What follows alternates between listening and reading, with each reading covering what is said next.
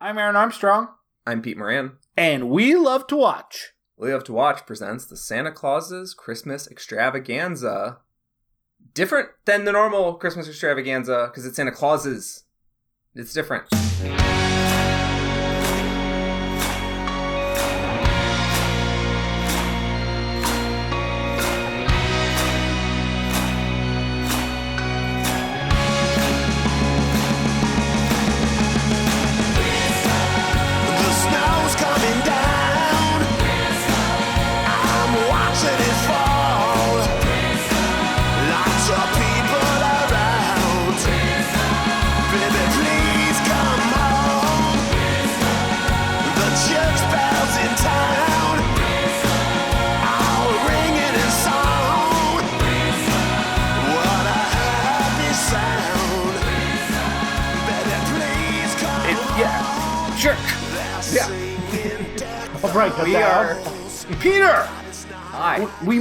It's another Christmas extravaganza. You ever notice how we basically only have extravaganzas? Do you think we should get a thesaurus?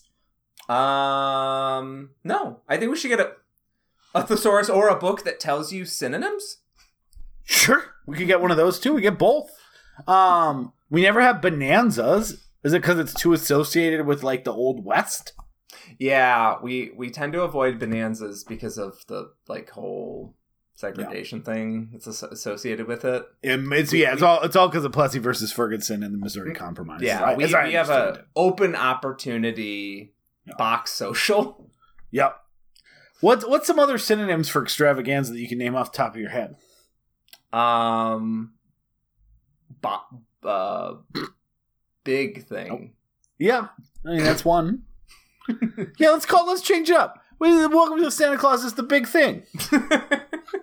It's our special Christmas episode. Which it's the big thing. It's the big show. A big thing sounds like that Tim Allen movie that was delayed because of 9-11 for some reason. Welcome to the big sh- the big thing. Uh, yeah, but we're we love to watch. We're a movie podcast. Pick a theme. We do movies over the course month around that theme, and we're in our last week. We're at last episode of 2022. That'll be new, anyways. Um, and we're of our last month week of our Curse Christmas special. Feels a little bit disingenuous we're doing this as Curse Christmas because Peter, we did a few years ago. We did the Santa Claus trilogy. We did as a special secret surprise episode, not for our Cursed Christmas month, but for our Christmas classics that we love month because we love Santa Claus 1 and 2. And we, but we knew they were doing a Disney Plus Santa Claus TV show with noted person who can do no wrong, Tim Allen. Mm-hmm. Timothy Allen. Timothy Allen is his yeah, that's his that's his Christian and his family name. Mhm. And if you don't think he has a Christian name, you better explain where he came from, buddy. Um, and, and they're doing it was called the Santa Clauses, and it was bringing back most people from the movies, notably not Martin Short or anyone associated with the third Santa Claus movie. They kind of they do some uh retrofitting of, you know, old answers from the series and old questions that people and old jokes people would make about the movies and they do a bit of uh Santa Claus 3 uh the escape clause uh washing. They do. They it's, it's noted a little bit, like it do a is little in frost small- washing. The thing about this is, every time they look at that goddamn piece of paper, there's new writing on it, explaining more of the lore of what it means to be Santa Claus.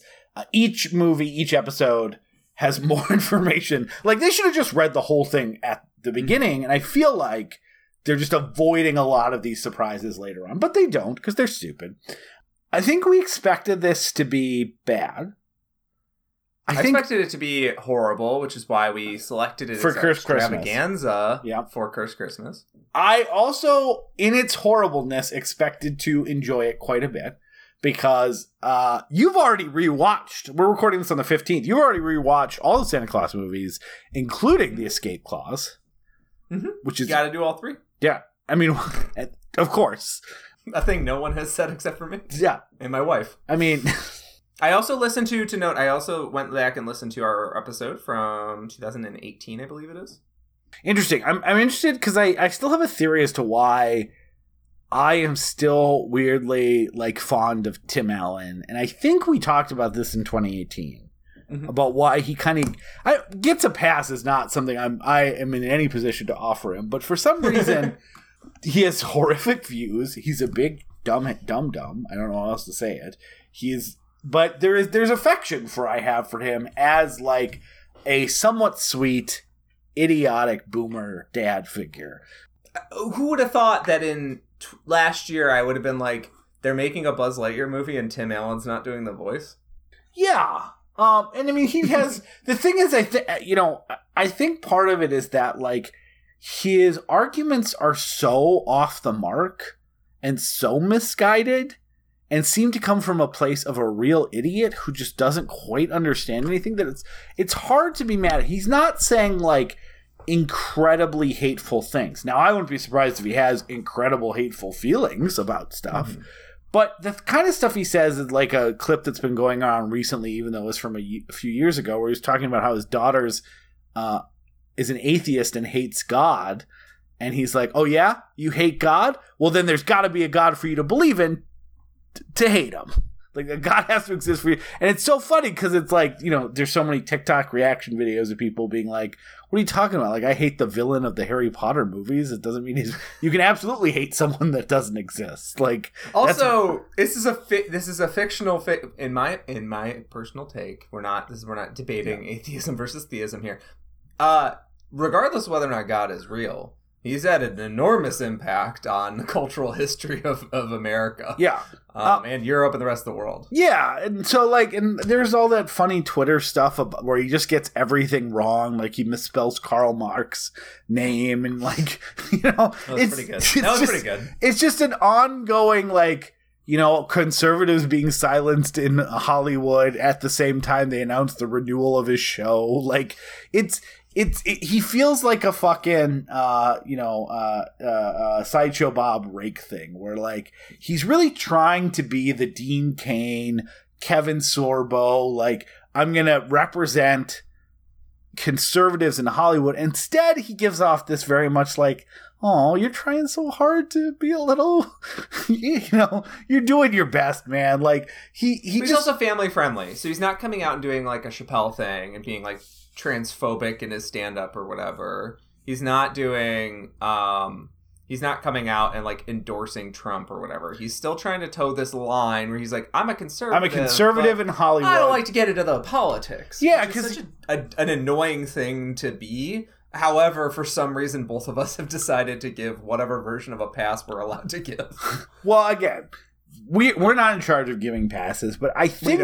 I think he just is so like he gives off like boomer dad energy in a weirdly positive way. And I think maybe this is what we talked about in 2018. But but my sense is still that like he is the platonic ideal of a boomer dad. Like he gets stuff wrong about politics because he's not especially engaged, and you actually don't want him all that engaged. Like he needs to be a goes to church almost every Sunday for an obligation type person. You don't want him heavily invested in religion because that's where fucking nuts run.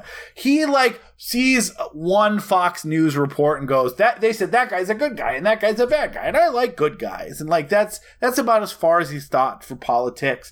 And I and like, he, California is pretty weird. That's about as far as. yeah, he's he's generally ignorant and he is has been dragged kicking and screaming into an era where like empathy and feelings and individuality and all these other things are uh, are valued by younger generations. And he, he is going those kicking and screaming. He's the type of boomer dad that wishes things were like the old days. But i think and this isn't a tim allen thing. This is definitely a the type of characters he plays and how he's portrayed. I, I have no idea if he's like this in real life. But i think why i have affection for him is that in that platonic idea of the boomer dad he in home improvement and santa claus movies and galaxy quest and other things that he's in. He can be an asshole, but he always plays characters that, whether it's episode by episode or movie by movie, comes around and does the right thing. That's what made Home Alone, or not Home Alone, Home Improvement such a good show. Like, I mean, for a 90s sitcom, right? He always was a pig headed idiot with the way he treated his wife and his kids, and they would express themselves, and you go, That's stupid. Why would you do that? But, you know, in a sitcom Don't way. be goth. Yeah, yeah, where where where he ended up as a goth. And at but at the end of the episode, he would try to relate and do his best to try to do what I think many of us who were raised by boomer dads who didn't do that. Like we we we were raised by boomers dad who never had the point in the last 5 minutes of the sitcom episode where they realized they were being stupid and insensitive and pigheads and then tried their best to do the right thing. And so I think like as a You're correct. It's as the a- fact that he was trying. yeah. So like not as a real person, but as a figure and as someone that I grew up with and a lot of people our age grew up with, um he it's hard not to have affection for him because he was in a sitcom way the version of our dad that both felt realistic to want for. We're not going to have like fucking um, you know, Uh, what was his name in Family Ties? The dad from Family Ties. It was like Yeah. like you don't you don't get a family ties dad but you could have a home improvement dad who at least came around at the end of each you know incident or episode and tried to do the right thing and so right wrong or otherwise the fact that tim allen has gravitated towards those roles separate from him as an individual has ingrained this remarkable almost like stockholm syndrome effect where he hasn't done anything so uh, you know outrageous that I've been like, oh man, he he became a Kevin Sorbo, Dean Cain type. But he also is meeting my realistic expectation of Tim Allen, which is a big dumb dumb who says stupid things sometimes, but you know, he's trying his best. I, I think you've you've nailed the the you nailed it right on the head. Um, it's it's um it's about the fact that he was trying. It's about the fact that like it was yeah like I had a like uh, my dad is not as conservative as he was when I was growing up, but like my my dad was like a pretty stubborn dude for most of my mm-hmm. life. I love him very much. and We have a great relationship. And he's a very stubborn dude, but he's like very much that boomer kind of thing where he's like the old way is best and I've made a decision, so that decision Yeah. is sticking. And my dad is and changing your mind would be weakness. So yeah, I can't. exactly, exactly. Um, and my dad has is very much softened over the years and become like more of an open minded guy whose politics have like moved more to the center or even the left in some cases. And like I, I'm very proud of him for like Mhm. gr- doing growth. Um, but like I absolutely thought of these dads growing up where I was like, I was like, oh, like it is sweet that at the end of the day he admitted that he was wrong. Yeah. And like and like tried to do better. And even if next week he fucks up again, like, you know, like that's that's part of the deal, right? Yeah.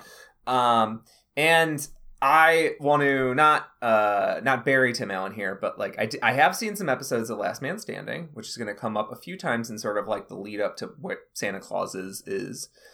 And Last Man Standing is a bad show. Um it's not the worst show on planet Earth. There's shows with better politics that are less funny. Mm. Um, it has a couple of good jokes an episode. Um, it is, but it has a more modern, more stubborn, Mm. more um, trollish kind of attitude towards political issues, hot button issues, cultural changes, the things that really like make people fucking hate boomers. Uh, it has more of a trollish attitude. Um, I saw a few episodes when I was on an airplane, and I was just like, "Let's, what is this? Like, let's let's watch this." Um, uh, you know, you have like I was tempted at one. so I I'm was tempted at one point with- too when it showed up on some streaming channel. Like, I'm not gonna like this, but is this background TV I could enjoy? But I didn't do it. But I I'm always kind of looking for the next like him yim kind of thing where Yeah. I'm like where I, or How I Met Your Mother, excuse me, where I'm like this is a sweet sitcom. It scratches a few itches. Like you know this is something to watch when we don't want want, want to watch Yeah. anything else. Um, similarly, we're going to talk about Modern Family, which was uh, written and produced by Jack Burditt, who uh, is going to be a key creative figure here. Um, but last Last Man Standing is has a little bit of a meaner tone than than um, Home Improvement. It's a little bit more trollish. Um, the couple episodes I watched, they had situations where like he admitted he was wrong and he did sort of the Home Improvement episode, and then a couple episodes were like him being like, I'm gonna I'm gonna try and make up with you, um, because you're never gonna come to me. So you know, families Mhm. have to get along. So which is like not much better than nothing. Yeah. Because you're like, it's not anybody admitting they're wrong. It's just two people being like, "Hey, we can make it through family dinner, right?" Yeah. Um, and it's largely just making fun of. There's a lot of like hipster meat, hipster jokes. There's a lot of like really outdated, very um old school kind of like liberal jokes, Mhm. like oh, liberals love avocados, that kind of bullshit. Um, La- so lazier. lazy. If you're lazier than an ABC family sitcom from the '90s, it's pretty Yeah. pretty harsh indictment. and it's not a political diatribe it's mostly just about like it's it's mostly just about like what do you mean you're uh what do you mean you're not buying It's what all the. I mean, those. It's, in some Uh, ways, it's the two path those boomer dads took from the '90s, right? They either were like, "See, I was right all along," to to think that you got to be a man and not care about people's feelings, but no, the feminazis got you know something like that. I mean, that is a path, right? There there are many people who, as stuff like Fox News and conservative media or Donald Trump later on became more prevalent, it was like an excuse for them to take some pretty significant step backwards in at least their like perceived and public behavior, right? Like I got to do this cuz that's what society's telling me I need to do. Some people that made them a better person and you know, it's the thing of like if you pretend to laugh or pretend to smile, you'll be in a better mood. you know, if you go along with these things, eventually you might understand the empathy's the good and backing all the, yeah, it. yeah. The reason why people say you should behave this way and treat these people with respect, Yeah. um, because they're people. Yeah. Um, but um, the last man standing thing, I will say, yeah, it was a mixed bag between like the home improvement sweetness and like this newfangled, um, like troll version of Republicans, where it's it's not about being necessarily like morally right or getting the moral upper upper hand, but it's about like making the owning the libs libs. and it's never gonna be on the level of like the shit you see online. It's always gonna be just sort of like poking fun. And and he's like, I like to laugh at everybody, but then the episode is just mostly making fun of his like liberal son-in-law. Yeah. Um, and I quickly was like, I'm done with the show. So Jack Burditt is a writer, producer, sort of like the head creative minds behind Last Man Standing, but he also worked on like major, incredibly funny shows like 30 Rock, Kimmy Schmidt, Modern Family. Like, um, I'm not saying he was the Tina Fey of that of those shows, um, but he he did like He was a Rachel Great. Dratch. he's the Rachel Dratch, but he did like break story concepts and Yeah. like bring in jokes and keep these shows running and keep these shows as funny as they they were, right? Um, so like I can't totally take that away from him. There's also like um, sorry, what's what name?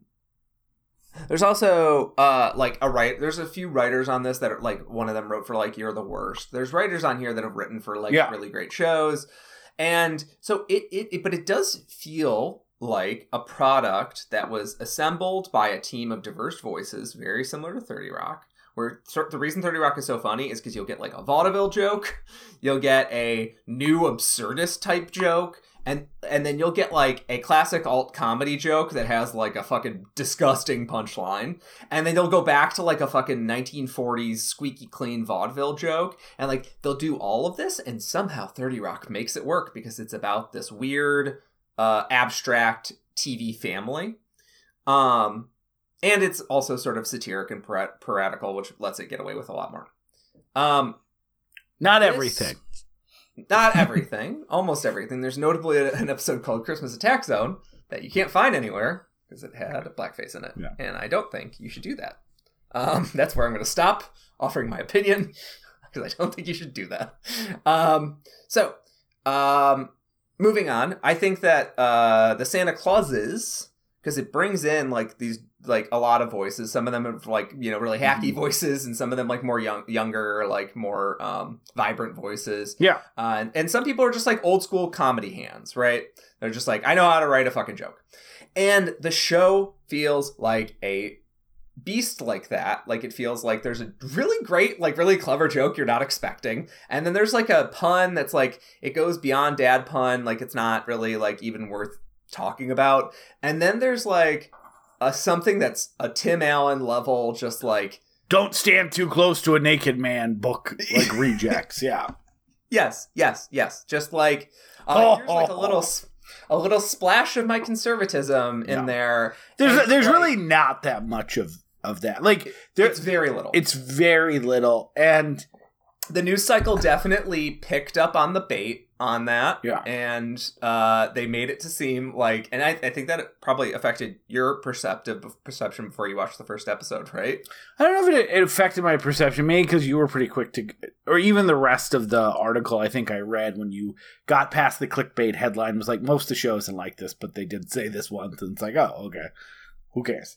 Um, I also think There's like only a little bit of old man, old man yells at cloud. Kind well that's the thing it's it, it's not those those moments where tim allen is saying like tim allen like isn't this stupid how people are different than me stuff it is also very much framed like tim allen is out of touch in this mo- this show like Mhm. he's framed as out of touch and everyone's like why can't i do things the old way and the movies the tv show miniseries whatever it is is not like fully aligned to Tim Allen is right about everything. As a matter of fact, the whole part of the whole six episode arc is about he's been wrong about everything. So like Yeah. it, it feels it it feels very much in line with a lot of other things that I've seen Tim Allen in where he has a bad attitude. He thinks things should shouldn't have been different than the way he would want them, and at the end realizes he's been wrong. No one ever addresses the Merry Christmas thing. Some of it almost feels like a parody of like people say this, and we're doing a Christmas show, so let's throw it in. Like it does. At no point, even when he says like you can't even say Merry Christmas anymore, does it feel like I'm watching like some sort of like Fox News produced attempt at a comedy, like you know the half hour hour or whatever it is, where it's like we are so we are so focused on getting our agenda into this that like we're gonna cram in every buzzword that's gonna make our audience cheer. Like it it feels so innocuous or at the best a attempt at parody, and those moments are few and far between.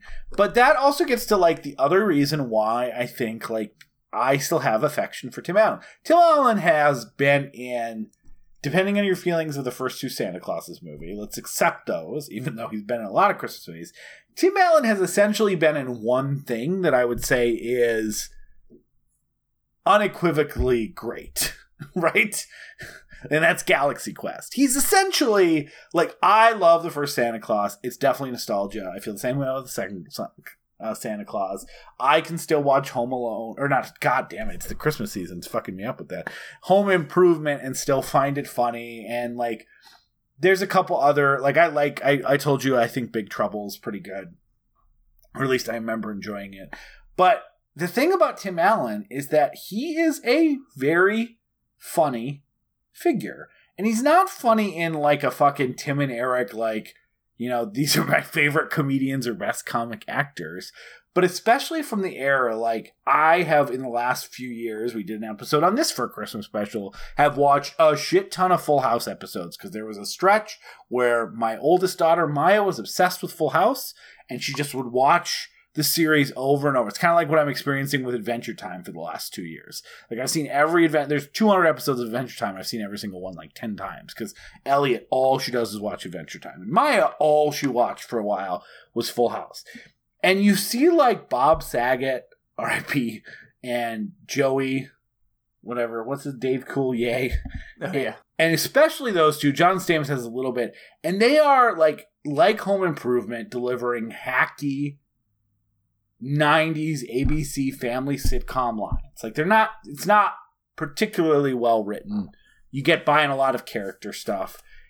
And they are terrible at their delivery. You are watching hacky actors in a hacky sitcom, and there can be enjoyment. That goes with most of the shows of that era. When you go back and watch A Family Matters or Step by Step or all those other shows that came out, it is just like bad actors delivering bad lines and they get away from it because they have good premises or characters that you like just in general or actors you like in general or nostalgia for them. Tim Allen was different than those other sitcom dad because he was funny.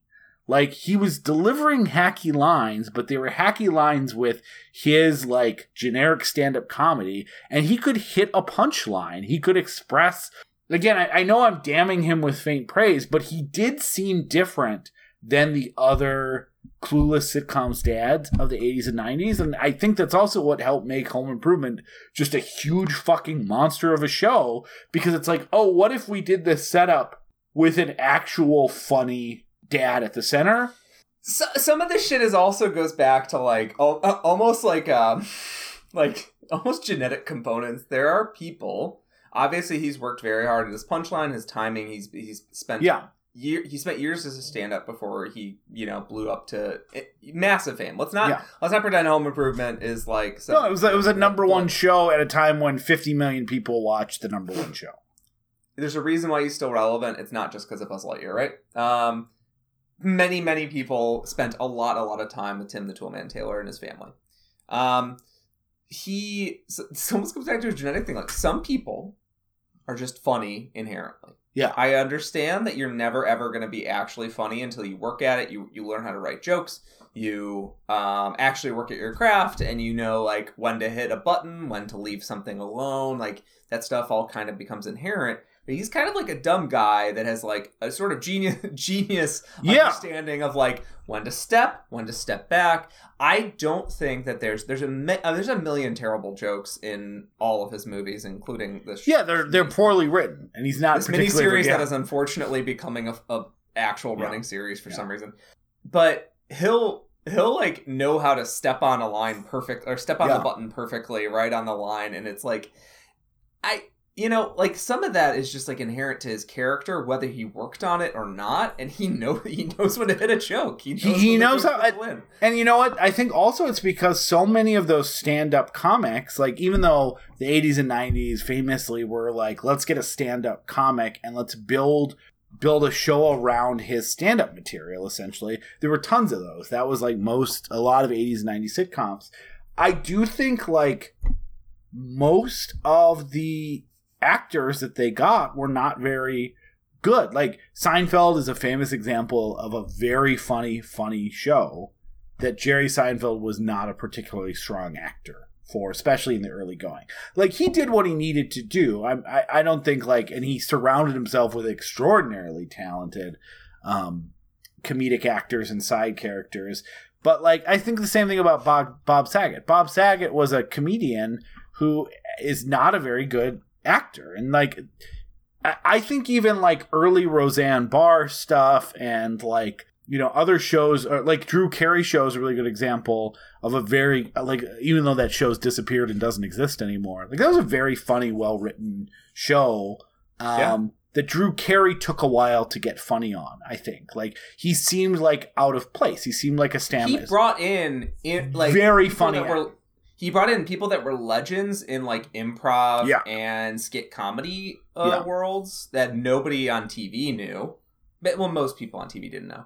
Um, he brought them in and gave them like fucking scripted roles, Yeah. and lots of money to come in and be his weird coworkers and his weird neighbors, and Yeah. it balanced the show out. Seinfeld, if if Seinfeld was it was about him going and visiting weirdo to weirdo or even Yeah. him going on dates and then occasionally he runs into a weirdo like his uh his uncle uh not the show doesn't work Yeah, and, and Roseanne like early seasons, surrounded. John Goodman is one of the best with- actors. Period. Right? Like they surrounded themselves with these very talented people that, even though it was their voice and their show, it was like they were bayoued by a lot of talent and a lot of comedic voices, so that they could carry the weight of a lack of acting experience. Patricia Richardson in Home Improvement's very good, but Tim Allen carries that. she's show. a thankless role He- by the way th- oh, I I mean, of course, it's a thankless role. she's largely the scolding mother she Yeah. occasionally gets in on the fun but she's largely there to tell tim that he fucked up like that's a very thankless role that she made as she made as much hay out of as she could Yeah. And again, Roseanne, Seinfeld, Drew Carey show, all better shows than Home Improvement. Home Improvement is the one that basically we're going to center most of the funny stuff on Tim Allen, and everyone else is going to react to him being funny. And that the reason why those other shows didn't do that is because you can't always translate that comedian charisma into a sitcom or actor charisma. And even though, again, he was never surrounded besides Galaxy Quest with the strongest material, he killed it. Like, he killed in a way that many other funnier comedians w- didn't do or weren't able to rise to. And, like, when you look at that show, yeah, he had cute kids, and yeah, like Al and, like, people. The he was the funny part, and everyone else in his life was a scold to him. But he was the he was the funny part. Like his kids were occasionally funny, but they also were like, "Dad, you're embarrassing me. Dad, you're the worst." And the funny part was that he was embarrassing. He had, I mean, he literally his life was full of people that thought he was the worst. Right? They're all straight man to him. Al Borland is a straight man. His wife is a straight man. His neighbor is a straight man. Of being like, you're an idiot and here's why I need to teach you a lesson. All the jokes and all the comedic moments are stemming from him, and that's putting a lot in his faith of in, in the ability of a stand-up comic to carry the charisma and the comedy in a sitcom. And he's the o- one of the only ones I can think of that was able to do that. So he clearly has a ton of talent and natural charisma as an actor and as a leading man, even if he Yeah. never got the best material to to to work with. And I want to, while we're there, um, like I want to talk about like this is probably things we've said in the first uh, 20, 30 minutes of this episode have probably made a few people um, uh, say you're full of shit, Yeah. or cringe, or look away. I want to be very clear that like working on a sitcom, reputable and very difficult task. Yeah. This is not something that people stumble into in, in, into greatness on. I also want to note that, like, uh, while we're talking about that as well, like, we are particularly passionate about Christmas movies, and we spend a month of the year talking about this stuff. We're particularly passionate about this. Not everyone shares our particular passion. However, we've now made it far enough down this rabbit hole that I feel like our obsession with, with Christmas and our obsession with, notably, Tim Allen Christmases, not just the Santa Claus, but our Tim Allen Christmases, Yeah.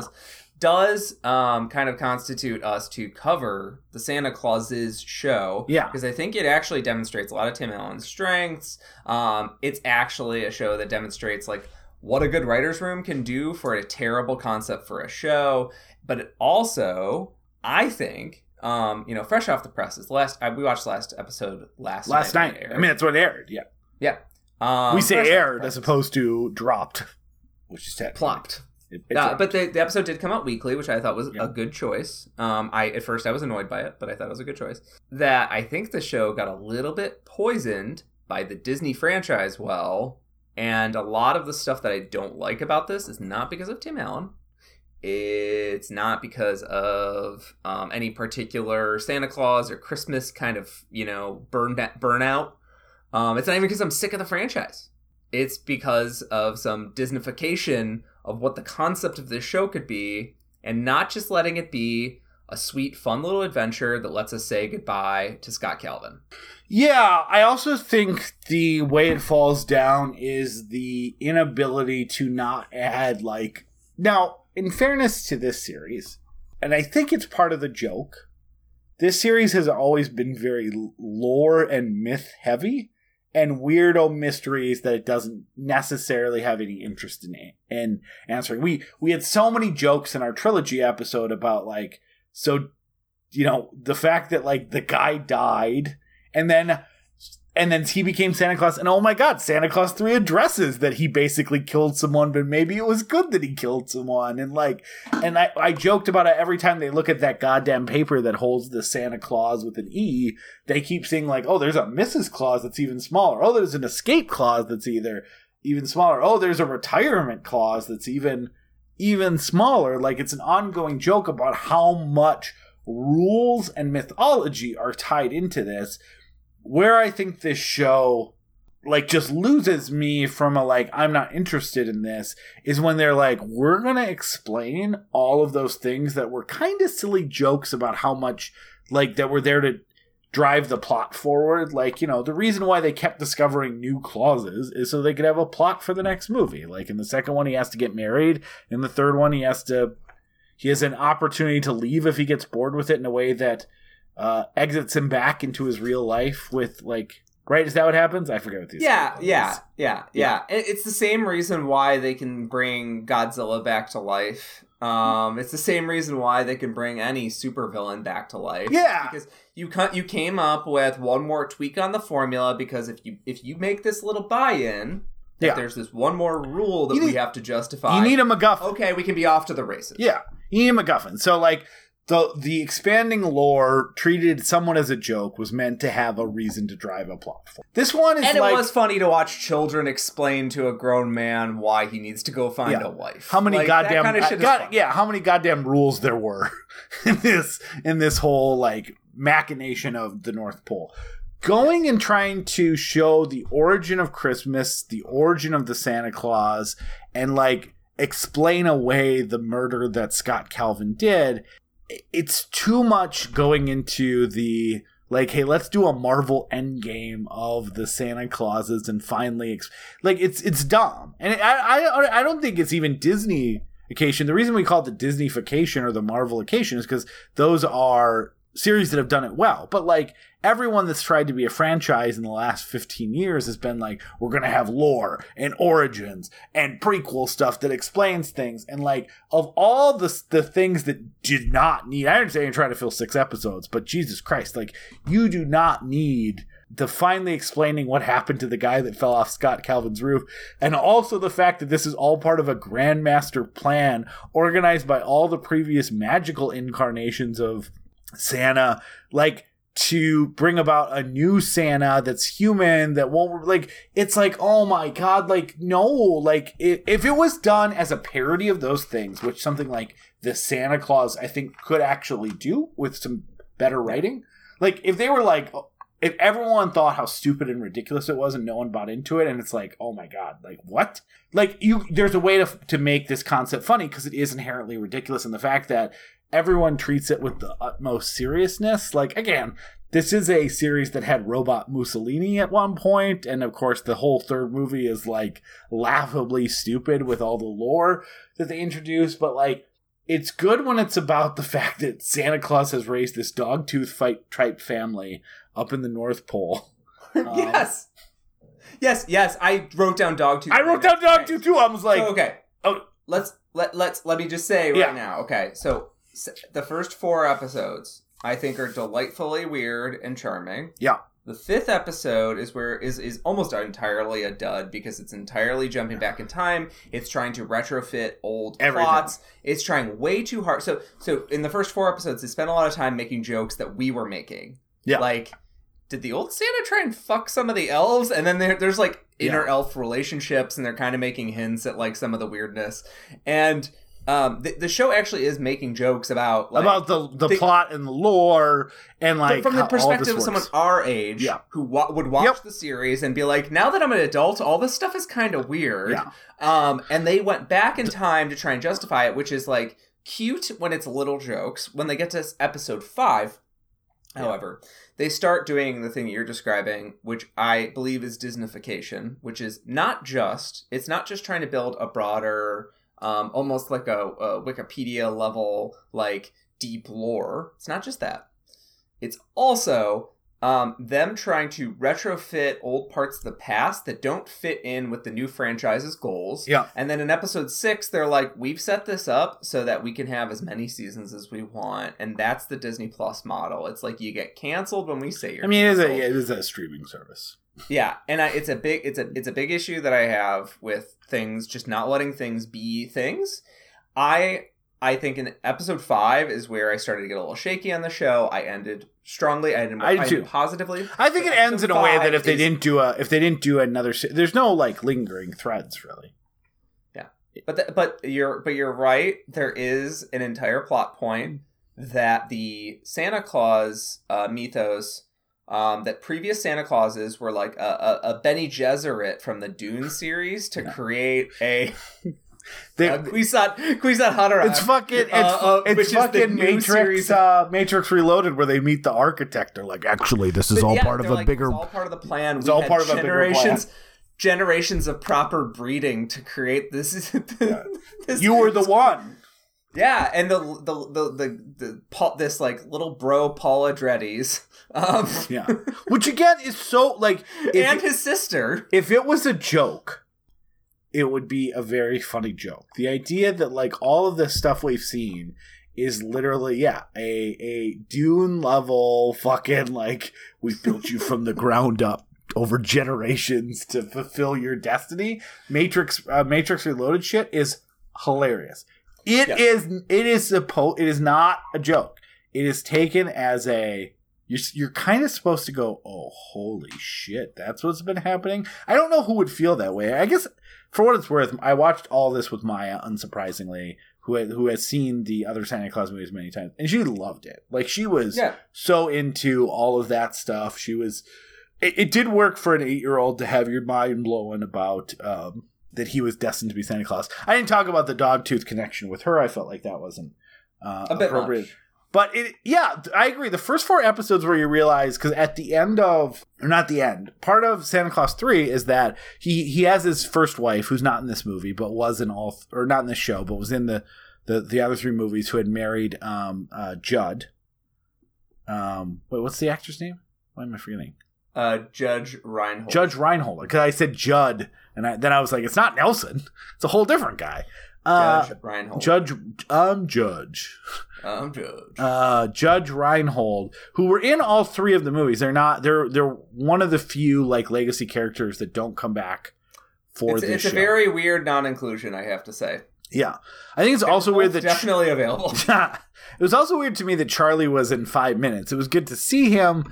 It was weird, weird that to see him. weird to see him. It was weird. Not that he looks weird. He's a handsome man. Yeah, but he- he's he's he's he is so generic looking in a way that's like you'd see him at work or in a bar and you'd be like, "That's a handsome man." yeah, But like he has he has no none of that kid sparkle left, which is probably good for him because So a lot of live- child actors live- end up just growing weird looking. he can just live a, live his life.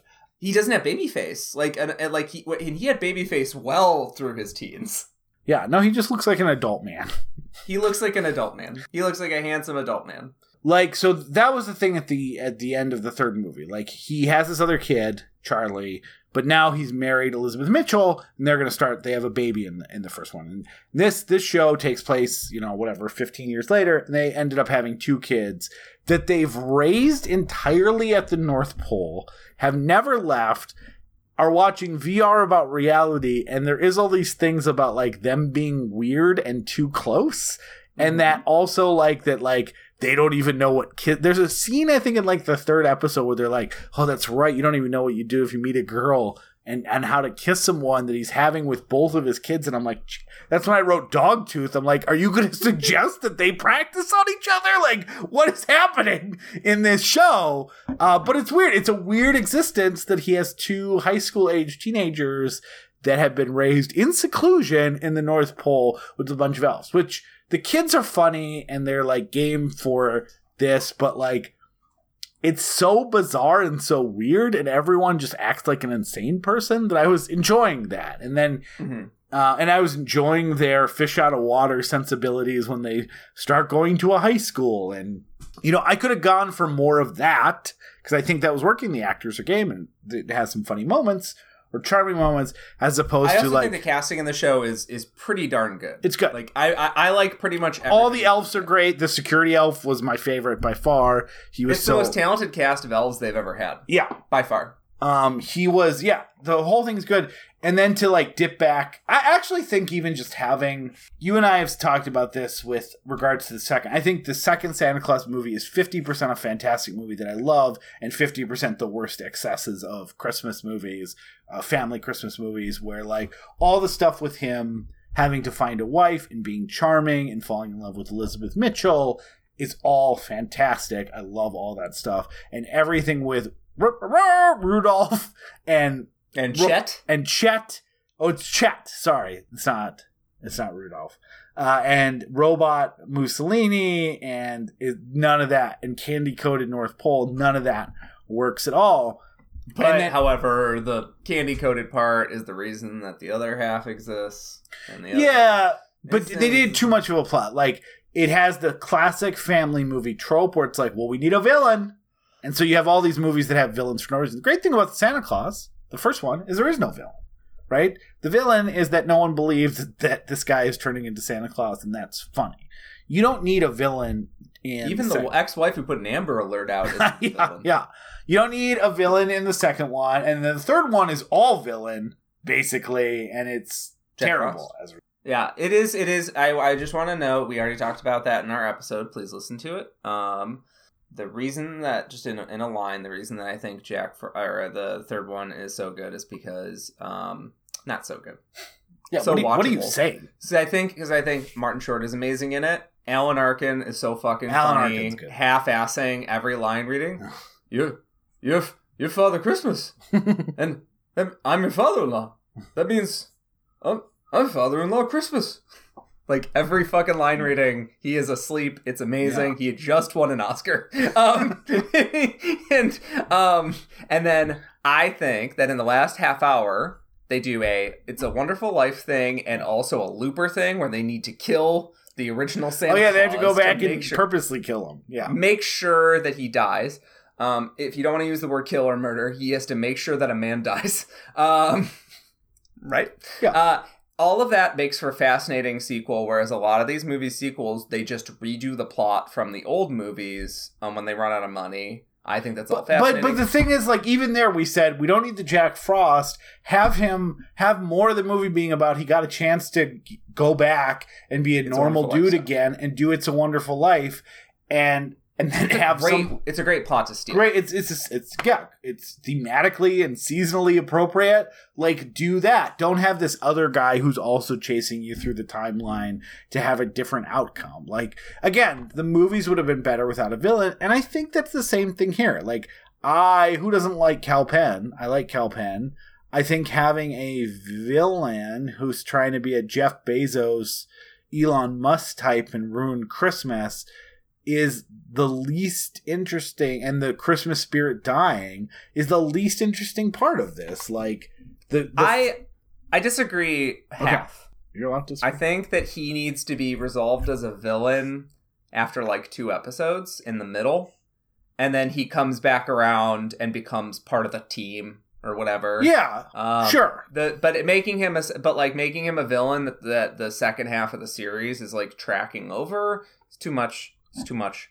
I also was talking to my wife about this and was like, would anyone mind if they cut a lot of the season five lore shit or episode five lore shit and cut this into a two fifteen movie, a two ha- two and a half hour movie at most? Uh, and, and then I would watch that as Santa Claus four every year. No, no one would mind. No, Um, well, I don't think but- anyone mind if yeah, just like hey, he let this guy take over, and he's not real Santa Claus, but he goes back and gives his children some sort of life, and he's not Santa Claus, and he's a Jeff Bezos, so he's fucking things up. But it's not like I'm gonna ruin everything. I'm gonna make the elves disappear. I don't care about like that's You know, mistake. You know. Well-meaning idiots are better than villains in these types of movies. Yeah, exactly. Especially for kids' movies, because someone gets to hug them and make them Yeah. remember the true meaning of Christmas, and they're like, "I'll stop. How can I help you make my sin Yeah. better?" Um, you know, it's funny. I listened back to our old episode just to like know, to like remind myself, like kind of like what headspace I was in when we recorded that. Mhm. Um, How many times did you think a joke you were about to say right before you said it? That's always fun. Twice. Yeah, twice. happens every time. It was it was very embarrassing because I was in my I was in my car alone and I Yeah. made a joke out loud and then I made it Yeah. a second later. That happens anytime we listen to old episodes. It's it's a weird, unvetted scientific experience that proves we don't have free will. Yeah, four four four years ago, I have no idea what what said, Yeah. was said in the episodes, but I want to listen to it. I at some point said, "Here's the thing about modern Santa Claus." Is that Amazon picks up on your your habits and it knows exactly what you want and in a weird way, like a modern Santa Claus is kind of creep creepy when it actually exists, which is that like you have so much you have so much data out there on you that like you get served an Instagram ad that's like something that's perfect for you. It's absolutely incredible. It's what you want. Um, and then eventually that becomes exhausting and creepy that they're constantly trying to find you stuff Yeah. to sell. And even if it's something that you like, it's it eventually becomes like exhausting. And I made this point, and it's pretty funny that the show ends up being a lot about that. Um, and then two, um, my problem with um the series has I mean, we already talked about the fact that they're doing a season two. I really would have liked this to be a one mini series saying goodbye to Scott Calvin. Scott Calvin passes the baton off to somebody that they set up. Why is he passing the baton? off. Like, isn't he a magic ageless creature once he becomes? I don't understand why he's getting older. I understand uh, Tim Allen's getting older. I, I I like the idea that like he lives for eternity until he decides like to go back to being human, and then he gets mortality again. Yeah. And- but I, anyways, sorry. Go But my, my point my point here is that when I first started the show, I thought it was going to be a a timely tale, especially coming from Tim Allen, uh, about a boomer deciding to retire and being like, you know what, it is time for me to step aside, and it being very hard for him to step aside, it being very hard for him to retire. Him admitting out loud, he says out loud, it, just like he does in Santa Claus 2, I wasn't the best father to Charlie. I wasn't around the way I could have been. I want to be around for these kids' lives, and these kids deserve a normal life. Yeah. And then at some point at the end of the show, this is my real core issue with the show. It doesn't have to do with the Amazon stuff, and frankly, I find the lore stuff annoying, but I can mostly ignore it in my head. I find it very annoying that at the end of the show they find a way to flip that around and be like, actually, I need to be double Santa Claus and my kids are fine at the North Pole. I really don't like that. I don't like that at all. I feel like they should have they should have chased chased the story where it was going, which was that Scott Calvin's stepping aside, he's finding a new Santa Claus, and his kids who don't actually have to live at the North Pole. No. We clarified in our episode actually that in the first Santa Claus, Scott Calvin lives and just does his normal job, and then he starts to get fat around July or something. Yeah, and then Um, at, so, at some point he decided in Santa Claus 2, he's like, I live here now. I love being Santa Claus. He on all of a sudden is like he's all of a sudden about like toy optimization and shit. He's like he, he's not just Yeah. um he's not just about delivery. Yeah, that should have been like a nerve. I mean, th- that works as a nervous breakdown where people are like, dude, can you like get like a family or a wife so you're not like just by yourself? You know, the yeah, you're right though. The joke, Micromanaging. the joke Literally of the up and sa- trying to fix toys. hundred percent. The great joke of the original Santa Claus was how unnecessary Santa Claus was to the operation until Christmas night. That elves were doing anything anyways. They had a great system worked out. We'll come and get you when you have to check the list, and then you got to deliver the presents, and that's that's where you fit in the equation. I agree. Sticking with that would have been better. boomers need to retire. Like I the show the show started off with this amazing sort of meta theme and like just push pushing on. Also, just speaking for per, personally for my interests, I get very invested in movies that are kind of about saying goodbye to older actors. Like Yeah. I don't like I don't love um Into the Wild, but I love it as sort of like a final love letter from Hal Holbrook to us. Like I ha- I'm one of the only people on the planet that enjoys the movie Sabotage by David Ayers. Um, and mostly what I enjoy about that um, it's essentially a 10 little Indians story about a bunch of cops, but it's the the worst of these wicked cops is Arnold Schwarzenegger. At the end of the movie, he needs to like find some way to contend with the fact that he's lived this life of violence and he's Yeah. saying goodbye. It's sort of his Gran Torino. Um, I I really like these. Uh, Tommy Lee Jones has also been sort of doing a meta version of this for a long time. Clint Eastwood has done a bunch of movies that are basically him saying goodbye. Yeah. He started doing leave. them with Unforgiven. Yeah. He's been doing them for for years. He did The Mule too. Yeah. Um, like he's he's been doing movies like this for years. I like movies that are about aging actors. It's it's usually men. It's usually Yeah, it's like no nobody's fool or something like that, right? Yeah, but they're, yeah, they're these these actors that are kind of on the tail end of their careers, sort of uh, uh, saying goodbye to us and sort of contending with the fact that like this is what their career Shaq Fu. thus far. Shaq Fu. I mean, he's not going to be in another movie, right? Yeah. Well, Shaq Fu, the video game. I'm thinking of Kazam. Yeah, you're thinking- Yeah, Shaq Fu was the goodbye to Shaq in video games. Yes. God. Because NBA, NBA Jam, NBA Jam TE, Shaq Fu. Shaq Fu. Um, But you know what I'm talking about, right? yeah, like this sort of subgenre. Yeah. I really wanted this to like force this to be in that subgenre, but like a sweeter version of that, not a I fuck like I I, I did so much violence in my career, like a sweeter version where he's like, you know what? I'm an old comedian. I'm pro- he's probably seventy, right? How old's Allen? He's in his like late. I mean, the the funny thing about him is he became really famous like in his late 30s, early 40s. So, I mean, he's old. Yeah, It's like like he. he- If it, he did this show, he gets to gets to all the old gags, but he gets to say goodbye to Scott Calvin as a character. He didn't really get to say goodbye to. Actually, he got to say goodbye to Buzz twice. Never mind. Um, Three and four are both goodbyes to Buzz. Um, I, I wanted this to be that. It is unfortunately not, and there's going to be another season, which I think will be our Christmas episode next year. Yeah, it, it is. It is very much a. He's oh, he's sixty nine. Nice. The weed number. Yep, he's the weed number. Uh, he's how many cents more you pay for whatever uh, company you're taking over by buying all their stock for the yeah. loss. I, I agree with you that idea of like Boomer stepping down is a good message that more shows should reinforce.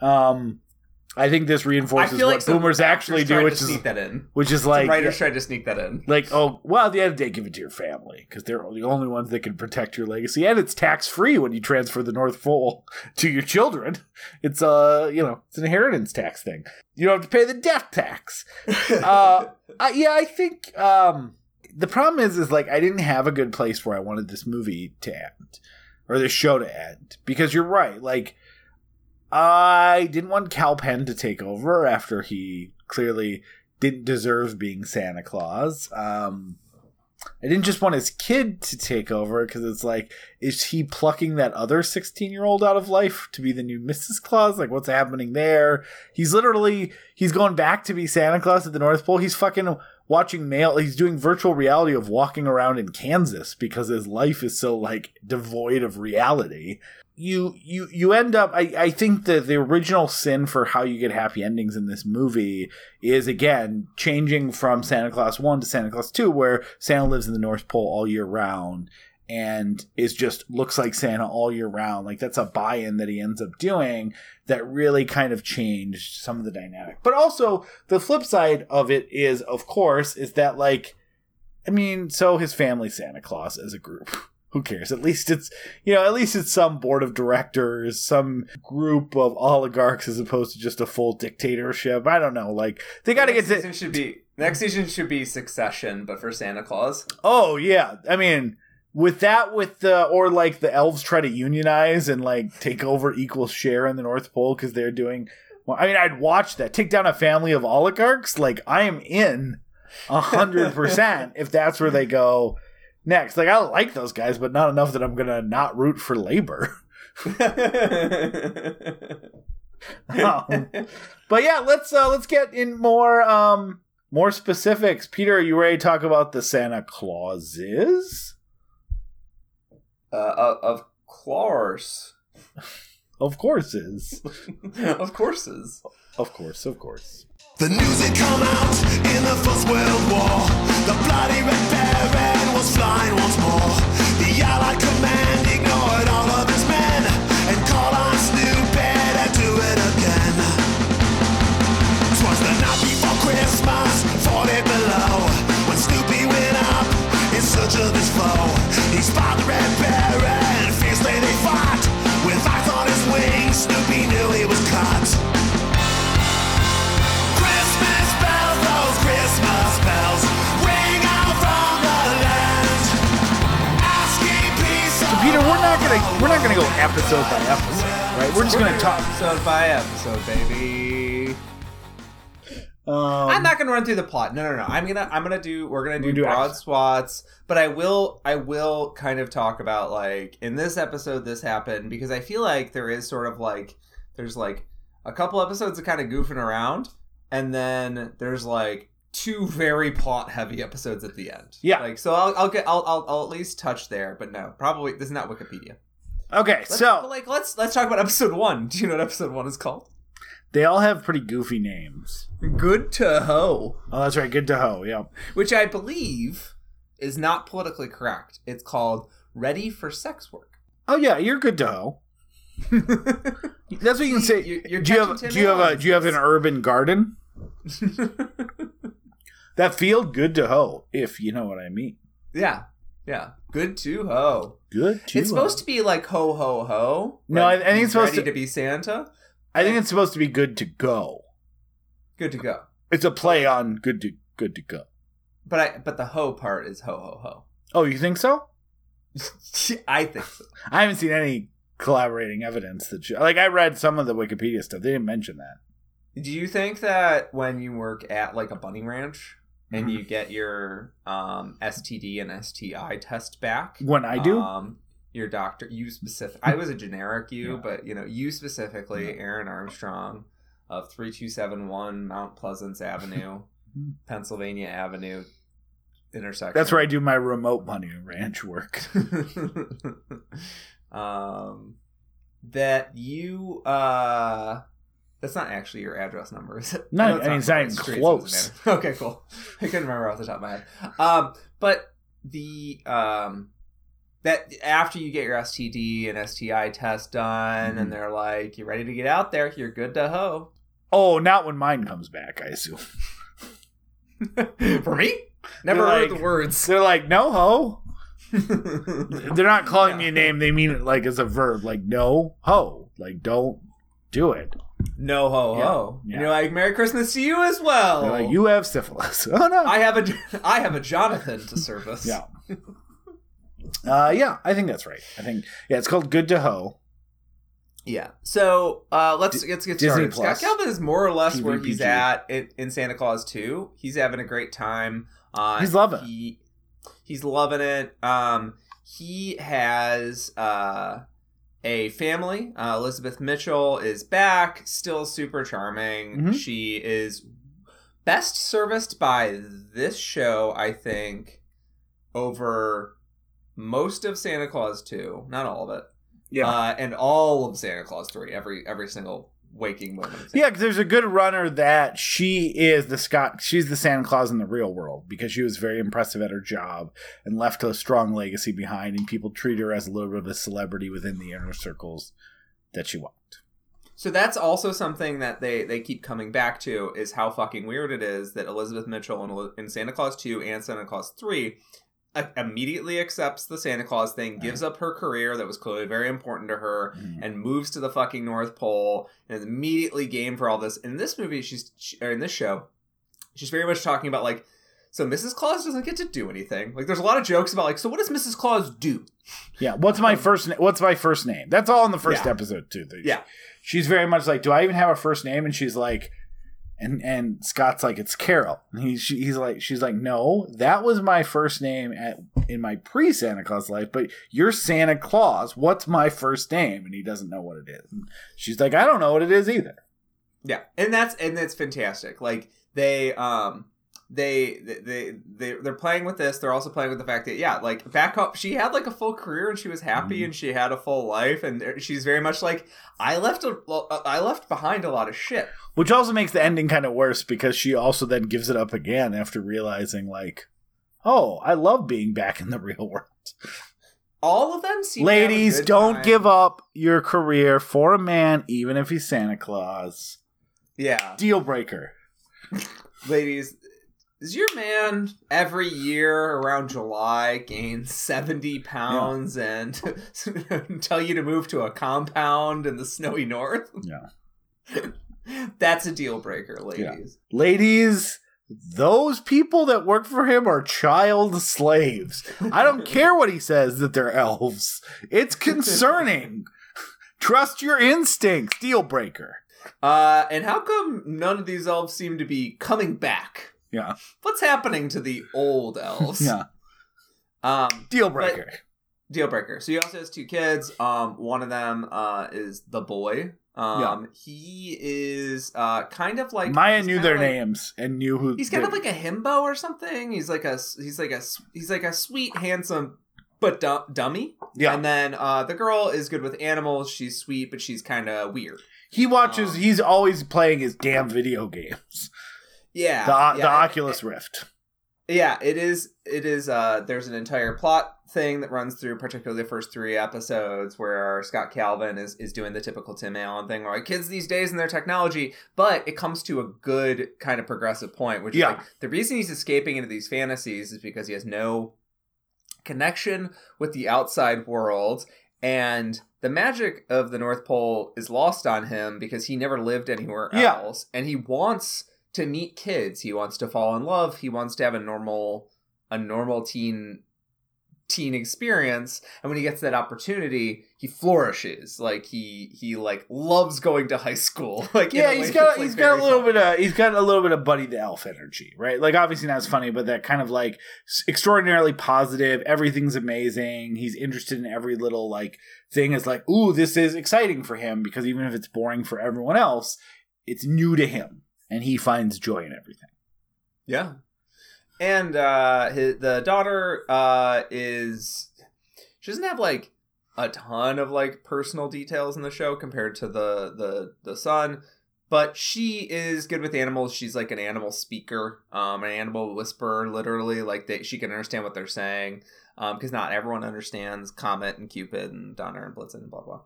Um and then at the end of the show she gives them new names. That part's And, fun. uh, That's a good line. That is that part is funny. It's good. It's a good bit. Um, but uh, they're kind of at the they're at the North Pole, just kind of working through the normal Christmas season stuff. But they have noticed that the Christmas spirit is fading, which is a plot point in literally every all of these Santa Claus goddamn thing. movies, Yeah, it's a thing in Elf, like all of them. Like I don't mean Santa all the Santa Claus movies. Yeah, any movie that's about Santa Claus is real that has the concept that the world is changing and that people don't need Santa as much, so Santa's power is is somehow draining. I think it's even in some of those like MST3K Santa Claus Oh, yeah. movies. Uh, At least this one is fun. Like one of the only things I like about the back in time stuff is they meet Great Depression Santa, who also like lived through like World War II and stuff. and he was like, "You think people lost their Christmas spirit then? I was Santa through the Great Depression and World War II. Like, you know that that uh, that's very funny. it is it is very And funny. that thing, like it- that idea that like yeah, everything's shit now, boomer idea of Christmas. He's like, well, you know, there were worse times. To be clear, yeah, my my grampy saw more horror show shit in 20 years than uh, any of us have seen, unless like maybe if you're like a veteran or something. Um, maybe if you had your house taken from you in 2008 and then you served in Iraq, you've seen you've had a comparable experience to my grandfather who's 96. No. But uh, so uh, in the first episode, it's very much just setting up a sense of place. Um, and the there's uh, some new elves, notably. Uh, two new elves are also very like well cast. Uh, Devin Bright plays uh Noel, um, or Noel, um, but I think Noel They call to him make it sound more yeah. masculine. And then uh, Matilda Lawler plays Betty. Matilda Lawler has not had a long career, Aaron. Um, she's uh, well, she's I've a child. I have seen uh, almost everything she's been in. Um, Aaron, have you watched Station Eleven? Uh, no. It's so fucking good, dude. She's uh she's essentially the main character in it. The, the, it's really a ensemble kind of thing, um, and it crosses d- generations. So, but her she's essentially the main character in Station Eleven, and Oh, she's I did see Flora and Ulysses, and that was good. And I have seen Evil. I don't remember Yeah, the two she- yeah she's uh she's incredibly talented. Yeah, incredibly talented. She plays uh Betty. So Betty and Noel and Noel are married, and they're sort of like our sinking point for the show. Uh, and Betty is the head elf, but she's like you know very much like you know keep stuff on on track. They, she's they've the she's the Bernard. she's the Bernard, and she's they've dispensed with all all, all the Breslins at this point. No more Brez. Were there Breslins in? I know that I know there was a there was a Brez in Spencer uh, Breslin was in Santa Claus two and three, and Abigail Breslin Oh, was in uh, uh, Santa Claus. Well, because they, they were they were um, Judge Reinhold and his ex-wife Wendy da- Wendy Davis. Wendy Davis's Wendy Carlson. Wendy Carlson. Wendy Davis. different actor. Wendy. Yeah, when, I stand with Wendy. Um, of I stand with Wendy. Because they had a daughter in two who knew about the Santa Claus stuff. She's go- Yeah, she's they- gone too, obviously. They've kind of dispensed with the the sort of in laws thing, but yeah, they th- essentially the, the plot is just setting up that they- they're probably going to need to find a new Santa Claus, and on the side we're introduced to Kal Penn and his daughter, very cute sort of thing. Kal Penn is sort of a Well, no, he, he he hold up, but he part of the reason they're going to need to find a new Santa Claus is because he has kind of like he's the chimneys aren't always opening up, like he's lost a step, and Yes. Chris and he's and he's trying to cover it up, like you know, like in, the same way of like oh, your health isn't holding up. That doesn't apply to Santa Claus, but like he's hiding the fact that he's not able to deliver presents as effectively as he, he once was because he's not able to, you know, have the magic going on. Yeah, his his Christmas power is is fading, just like we talked about earlier. It's, it's an elf thing, it's a Santa Chronicles thing. Like it's it's. But it feels like he's fucked spe- up Santa Claus. So, but it? but it feels like he specifically though is also having trouble harnessing what's what remains, right? Like it's true, but it's because there's a there. It's Christmas has gotten stayed because uh, yeah, under his reign, people are like it does feel like they're saying because if not, what's the point of getting a new Santa Claus? Right? He's saying he's done it enough. The way he does it, people are losing interest. Time to bring in, you know, fresh fresh blood. and um Maybe so literally. Kal Penn is and Kal Penn is the is uh sort of a uh, fail son billionaire. Uh, are you familiar with uh, tech billionaire being a fail son? Uh, Uh-huh. I am. Yep. He's like a wannabe Jeff Bezos. E- every one of these dudes. he invented the VR thing, and he's not been able to come like it, the Oculus that boy son of Santa Claus is using is not an Oculus; it's invented by him. Yeah.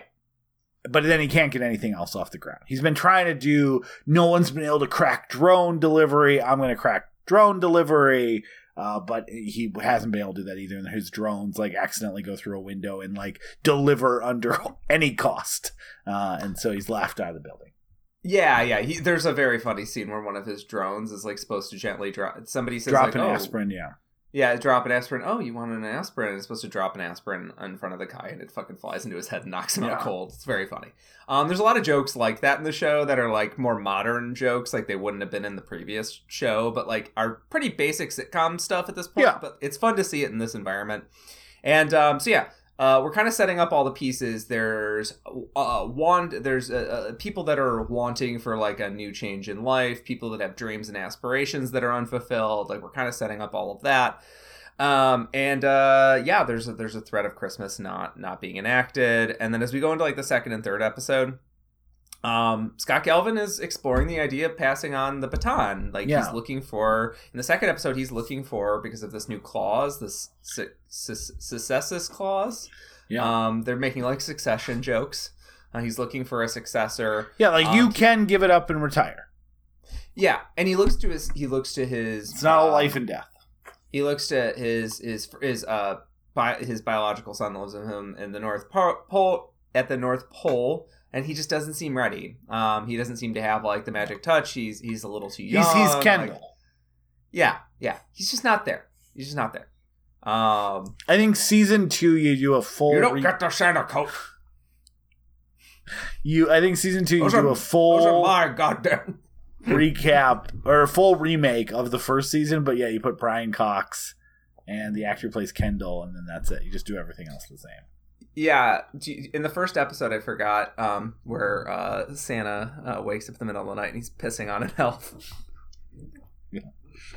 But it was all uh, uh, eggnog, so it's like a funny joke. yeah, it's it's it's it's funny. Everyone eats Um, candy oh, yeah, there- constantly. There, there is a pretty amazing joke in this that because um, when elves get sick, they they puke glitter. yeah, pretty funny. yeah, it's good. There's a lot of Um, good like little gags and little jokes, right? It's, it's There's like no real good place to to drop them, or even like there's no real good way to talk about comedy without just being like. There's only one a joke. and it was funny. there's only one joke that actually made me like fucking laugh out loud. Um, and that's coming up in a second when they do go back to the real world and his son is learning about everything and it's like why is everyone gathering for this picnic this is wonderful and he's like well it's memorial day. And he goes and everyone gathers for a fun picnic. What do we do on memorial day? And it, it has that perfect tim allen like condescension like annoyed dad. He's like fallen so-" he's like wait hold on. He's like fallen soldiers. He's like what? Like that's so good to be like why is everyone's having a great time? What is this fun party? And then like uh, and then his dad chastises for saying it's fun, even though they're doing fun park activities because it's meant to honor fallen soldiers. Is a very funny for a TV PG Santa Claus TV show. Yeah, because everyone just treats Memorial Day like it's another Fourth of July. Yeah, I know. nobody, you, nobody treats it uh, like it's. But again, Baldy's having a good time with his family in the park, but then when his son notes he's having a good time and wants to know what kind of fun thing are we celebrating, he's angry that he doesn't know it's about fallen soldiers, which is also funny because you taught, you literally taught your dog tooth. Like, you know what you taught him. you know what he does. You're, you're know. teaching him some words with different meanings than the right words so he can't function in society. Why would he know about soldiers and that they die in wars? uh, yeah. So uh, there's actually a few jokes in here that I think are like Yeah. made me made me kind of laugh out loud. But that is that was one very terrific one. But um, Scott Calvin tries to bring Charlie back, um, and he comes back in Oh, the yeah. perfect amount of time, which is one sequence where he tries to bring Charlie back. He goes to visit him, and um, Ask him to join the Kind of- family business. He has a wife and Yeah. kids. and he has a wife and kids, and he kind of mentions like Charlie kind of mentions like they have this conversation a few times in the show that Scott Calvin was kind of an absent father. Again, that's something that like they the first movie Yeah, you're right. It makes the ending sets up, weirder. and then the second movie admits, and then they're really dwelling on it here that like he didn't do Charlie great, but Charlie had you know um, Neil and his other parents around. Um, it's sort of what the it's trying to answer sort of open questions. well, also he's like, but you always said you wanted to be Santa Claus, and he's like, yeah, I was a child, Yeah. right? Like, you know, I want, I want to be a parent, which is also like, I think it's, it's not a lot, but it is like, it's a, it's a good, insightful parenting moment that like. Yeah, the fun parent who's like, I'm gonna take you to the North Pole and be a, and your kid loves it so much when he's there. And like, part of a an important part of parenting they always talk to you about are like all the the books will say is like it's not about doing the big things because yes they'll remember the big things but it's about showing up to everything that's important right? Like you can't just have a big vacation and then never go to your kids soccer games because they're gonna remember the big vacation but they're gonna remember looking in the stands every single week at your soccer games and noting you weren't there you weren't paying attention or something like that. So like that's you know it's they don't dwell a lot on that but that is that kind of like yes you did big exciting things for him when he was a kid and now he reflects on that is like yeah those were fun but like it would have been nice to see you sometimes. Like Yeah. i didn't get to see you that often. And so like I- i, mean that's that's a that's a that's a kind of a, a pretty i think sophisticated moment for a show like this Yeah, I also do love that they end this on a joke to like get us out of this very serious moment. They end it Yeah. on a joke because uh, he hasn't told his wife that his dad's Santa Claus. yeah they told me he's Um, a he's a shrimp He's Boat a captain in Greenland. somewhere in like the Arctic North. Yeah, so he's when he's like, "I want you to take over the family business." She flips out because she's like, "I'm not moving to Greenland to live on a shrimp boat." Yeah. She's like, and she's she's like making all these jokes about her children like turning into sailors and Yeah. like picking up picking up cursing. Yeah. like it's very it's very funny. I did kind of want to be there. This one of the best parts of any Santa Claus is real moments is when people find out that Santa Claus is real, and they do have that at the end, kind of with the girl that um My father-in-law Christmas. the well yeah the the the son like has a crush on and delivers her a present. But i also like i wanted to see the moment where they explained to charlie i didn't know that charlie was going to be gone from the show after the scene but i was like oh good they're going to do the scene where you're like you told me your father was a shrimp boat captain and he's the you know santa claus is real like i that is one of the best moments of these of these movies and they really Yeah. don't do it once Too much. they don't do it No, once they- do they They they get to do it with um the girlfriend. Of Well, no, but that's what I just said. But they don't really, because he comes down the chimney and gives her a vase. Like, there's not the Santa Claus is real. Here's the reindeer. Here's the guy in the suit. You see him flying. Like the first Santa Claus. someone understands that the, the- it's not. Sure. I don't think it's necessarily about like shotgun blasting them with like CGI elves and shit. Like No, I know, but, about, like, the of first- realization. They're um, but the first two Santa Clauses had some of the best Santa Clauses real. Kal Penn. Kal Penn and his daughter totally have that. They're like I- I guess- pillows and stuff. They I, totally. I, I guess I guess they do. I think there's just nothing that like the first two Santa Clauses. This is an area that they excel in, right? All the people like when he throws the presents out from under there, and it's like the penny whistle for Neil, and and the part at the um the the teacher's holiday party where he gives everyone the presents, and Elizabeth Mitchell's like, "What is going on here?" and she, he's like, you just got to believe in magic. Like those are two really they're used as climaxes for part of the plots, and they don't really use that here. I think in the same like I I, I wish they would have had more of those moments. Yeah, yeah, yeah. Santa has to, since he's been doing this interview process, he eventually has to come clean to the elves that yes, I'm retiring. Did you think Um, there was going to be really more fake? About, Did you think there was going to be more fake interviews? It's kind of like I expected a ton of cameos.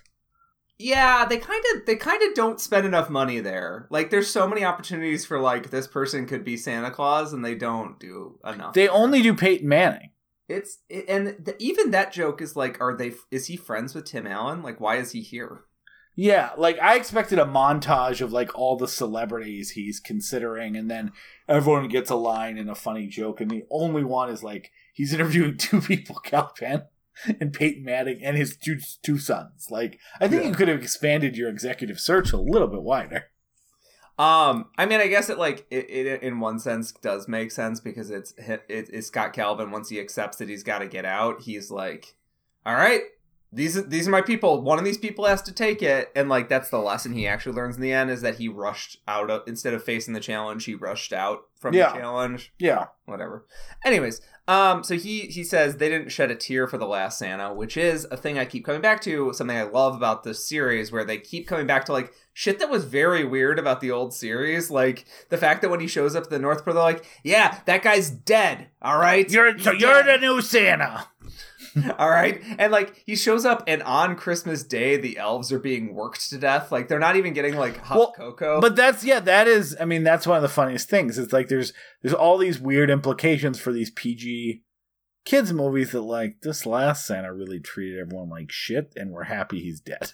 like, Yeah, which is a, yeah. which was we talked about that a lot. That's funny. I also thought it would be funny uh, if that there was like some sort of magic that made elves not care about the last Santa and that they weren't going to clap and, and like that was going to be a part of the plot. Like there was some something that clicked in their brain that was like, "Oh, Santa's gone. You're not Santa anymore. I don't have any feelings for you." And they were going to be like, yeah, we've moved on. Yeah. Um, but he, uh, but he, th- then all the elves have a fucking panic and start like punching each other and Yeah. freaking out, going into pure riot mode. And then he like celebrates a little bit because that means like he actually like made an impact Yeah, and will be yeah. missed. Like, I think that's very funny. That is Like, funny. because there's And that is important. That- in a that's very like, good uh, comic sort of setup. They all freeze and then they freak out, right? Like it's a Simpsons joke. They don't just start freaking out the second the words come out of his mouth. Everybody st- holds still for a second in shock, and then it happens. Yeah, I also, I mean, it is like the boomer fantasy, right? Like you retire from your job and everyone's like, "We're gonna miss you so much." We're We're- gonna kill ourselves in the parking lot. I do think where millenni- millennials are. I mean, this isn't true of everyone. I, you know, generations are broad, but I do think there's a lot more of like, "Oh, thank God I'm gone forever." Like, fuck. There's there's a little bit more of like, uh, I don't care if I'm respected at my job. Like, I just, I, you know, once I'm gone, I'm out of there.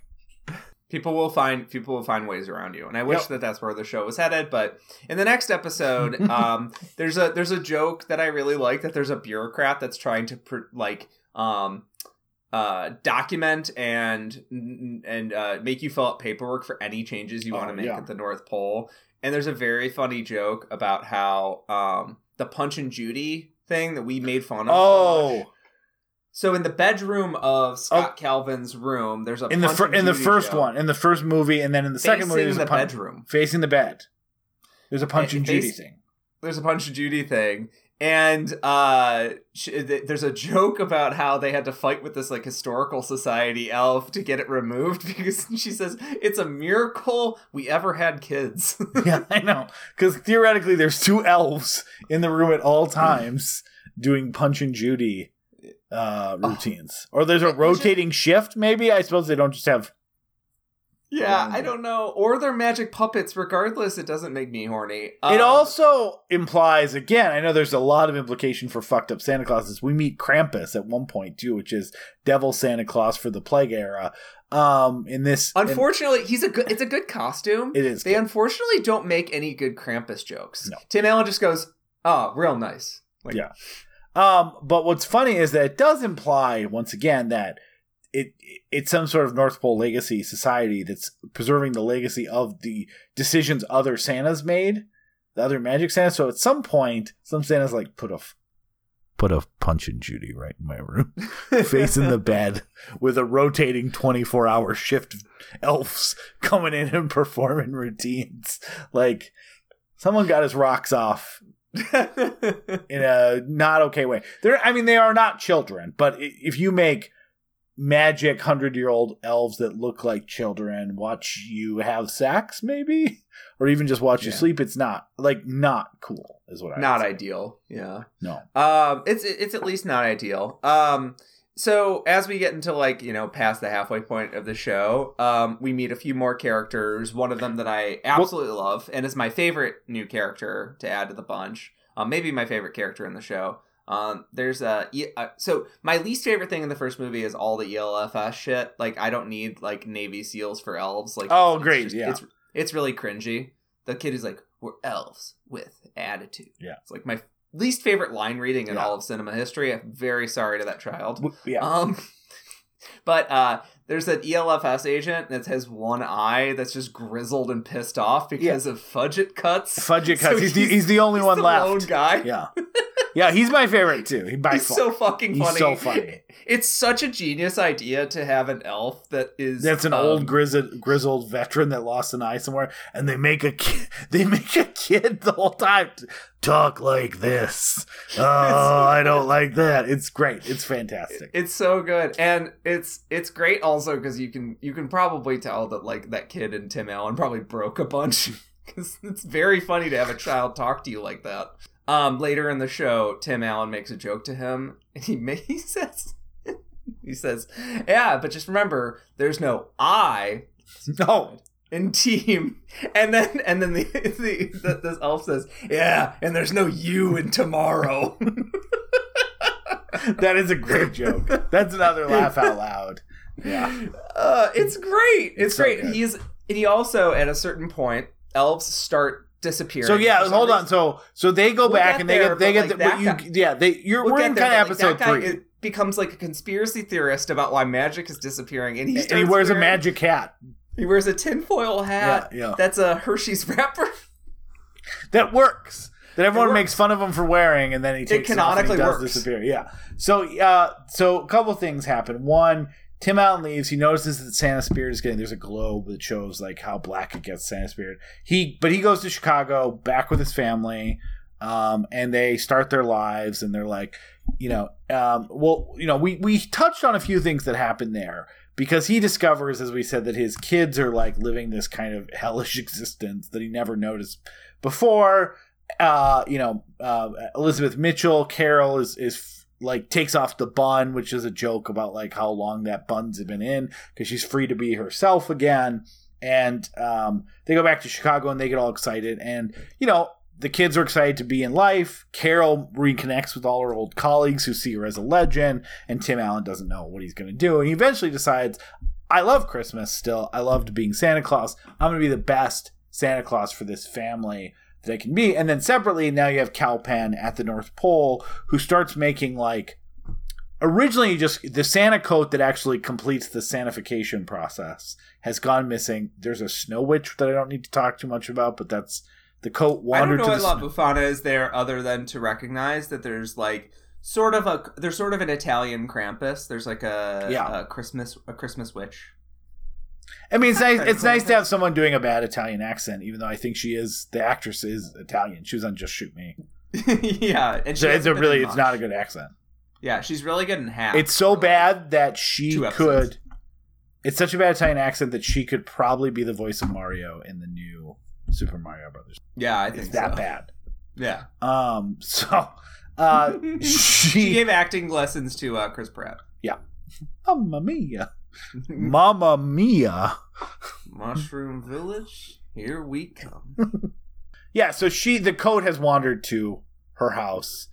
Um. So she, he can't complete, it, but he's learning about the delivery system and basically finds out that not only do they know what everyone wants at any given time, they can do immediate delivery if they wanted to at any time. They don't have to just do it on Christmas. And that gives him an idea about how to incorporate his drone system into Santa and that what's, you know, they does a lot of things that Santa bad Santas do, which is try to remove the specialness of Christmas and make it all about presents at all times and make Christmas every year uh, because you know again this is a this is a somewhat eye rolling Christmas movie message, but it works on me and why I like Christmas movies and why you might not, if you're listening to this and don't like Christmas movies, may go, yeah, we get it. Uh, because, you know, he thinks that the season is about getting everything you want. And Tim Allen and the actual Christmas infrastructure is about giving things that mean something to someone. And I know it's still a commercialized holiday, but that is like the that's the lock line. So he starts doing his drone funny that both this and Santa Clause 3 um, were like, can you believe it? Someone trying to commercialize I know, I Christmas. and you're like, you're like, there are literally people who only who like associate uh, Santa Claus with the Coca Cola Corporation. like, Yeah. I think that uh, not to sound like a Tim Allen type, but I do think that capitalism and commercialization has gotten so bad that the quaint idea of Santa who delivers you things you want is now seen as like wholesome for most non like extreme religious types. And see like the idea that anytime you want something from Amazon you can have it there in 6 hours if you want it. And ever like it is funny that like in the same way that like it's like almost like you've got mail syndrome and you've got mail the barnes and noble is the evil is the evil bookstore and now we all root for barnes and noble as the underdog hero against because like it's it's changed and i it happened with uh, small video stores and Yeah. Blockbuster too. now we all have like nostalgia for blockbusters like the plucky good guy even though obviously they were not at any point that they were in business but like you know those things do change and so i think the idea of like santa claus as commercialization and of christmas is true but also now compared to what level of that we have in our everyday lives it seems quaint and wholesome in a way that it didn't 20 years ago Yeah, yeah, absolutely. Before we get too far ahead, two jokes that made me laugh a Yeah. lot. They're uh, gonna put the Scott Calvin's family to sleep to send them to Chicago so they can wake up in their new life, like they're in the witness protection program. Um, the, the movie, the show does make a joke about the fact that like everyone, the Calvins are so cagey about their past. Like, were you in the witness protection program? Um, but um, they call it angel dust. Oh, yeah. I think that, which I think is funny. Um, and then Scott's like, we got to call this something else. Uh, and then the other one that I love, which I think is more clever than that, um, is they wake up in Chicago and his kids, instead of being excited, walk in the room and see Scott Calvin as, as Yeah. thin Tim Allen and start screaming in terror because they've never seen their dad not look like all that. all the Elizabeth Mitchell jokes to reassure them is are very funny too. No, no, no. This regular, pretty standard, generic looking man is your father. Like, like there's a lot of just like, uh, yeah, he. This guy's not special, and that is what your dad is really like. Ti- Tim Allen is very game for how Yeah. many jokes are in this series about how About him. he just he just looks like an old fuck. yeah, He's very game for that, which I like because he he definitely could have vetoed any of those jokes. Like he is the Steven Seagal of this series. Like he without him, this doesn't get made. One of the other jokes that I think is really funny is just for the type of show it is, even though it feels a little Catskills comedian type, but it's like, so what? You can just go retire and like exist while there's another Santa Claus? What is this, the Vatican? Which I think is, yeah, I mean, like that that feels out of place in a, in a good way. Like the fact a they're making way. the fact that like the last pope retired and just exists out there, but is technically just- still the Benedict's pope. just chilling. Yeah. And then when he dies, he's just like a cardinal or whatever, just- right? I mean, I don't know. I mean, he he definitely resigned for suspicious. Like they're getting they're getting too close. Yeah, Um, something was off. Um, yeah. Um, so yeah, we're everything now is the company uh, uh, uh, that um that Kal Penn's character runs. also he become wait hold on, but uh, he, he becomes a delivery driver for the Amazon equivalent. Scott. Yeah, that's where I'm. That's Yeah, where I'm going. okay. Um, so Scott Calvin now drives for this this delivery company. Both the kids are in school. They were both. Uh, the daughter was a little freaked out, but ends up making friends immediately. Mhm. Um, the son was not freaked out at all and is having a great time and immediately falls in love with the girl. Who then Um, immediately they removed from school because she didn't make the soccer team. Yeah, I don't I don't know what's happening there. It's very weird. They like need an Uh, excuse why they could have another meet cute five months later at a Memorial Day party, but never ran into each other at school and from January to May. It's very it's a very bizarre choice. Hey, Uh. I, remember me from that one day in school? I never saw you again. Yeah, because I didn't make the soccer team. My parents paid play, pulled me out of school, and now I'm the star soccer player of another school. It's like oh. It feels like you paid a screenwriter to lie for you. Like what? what is this?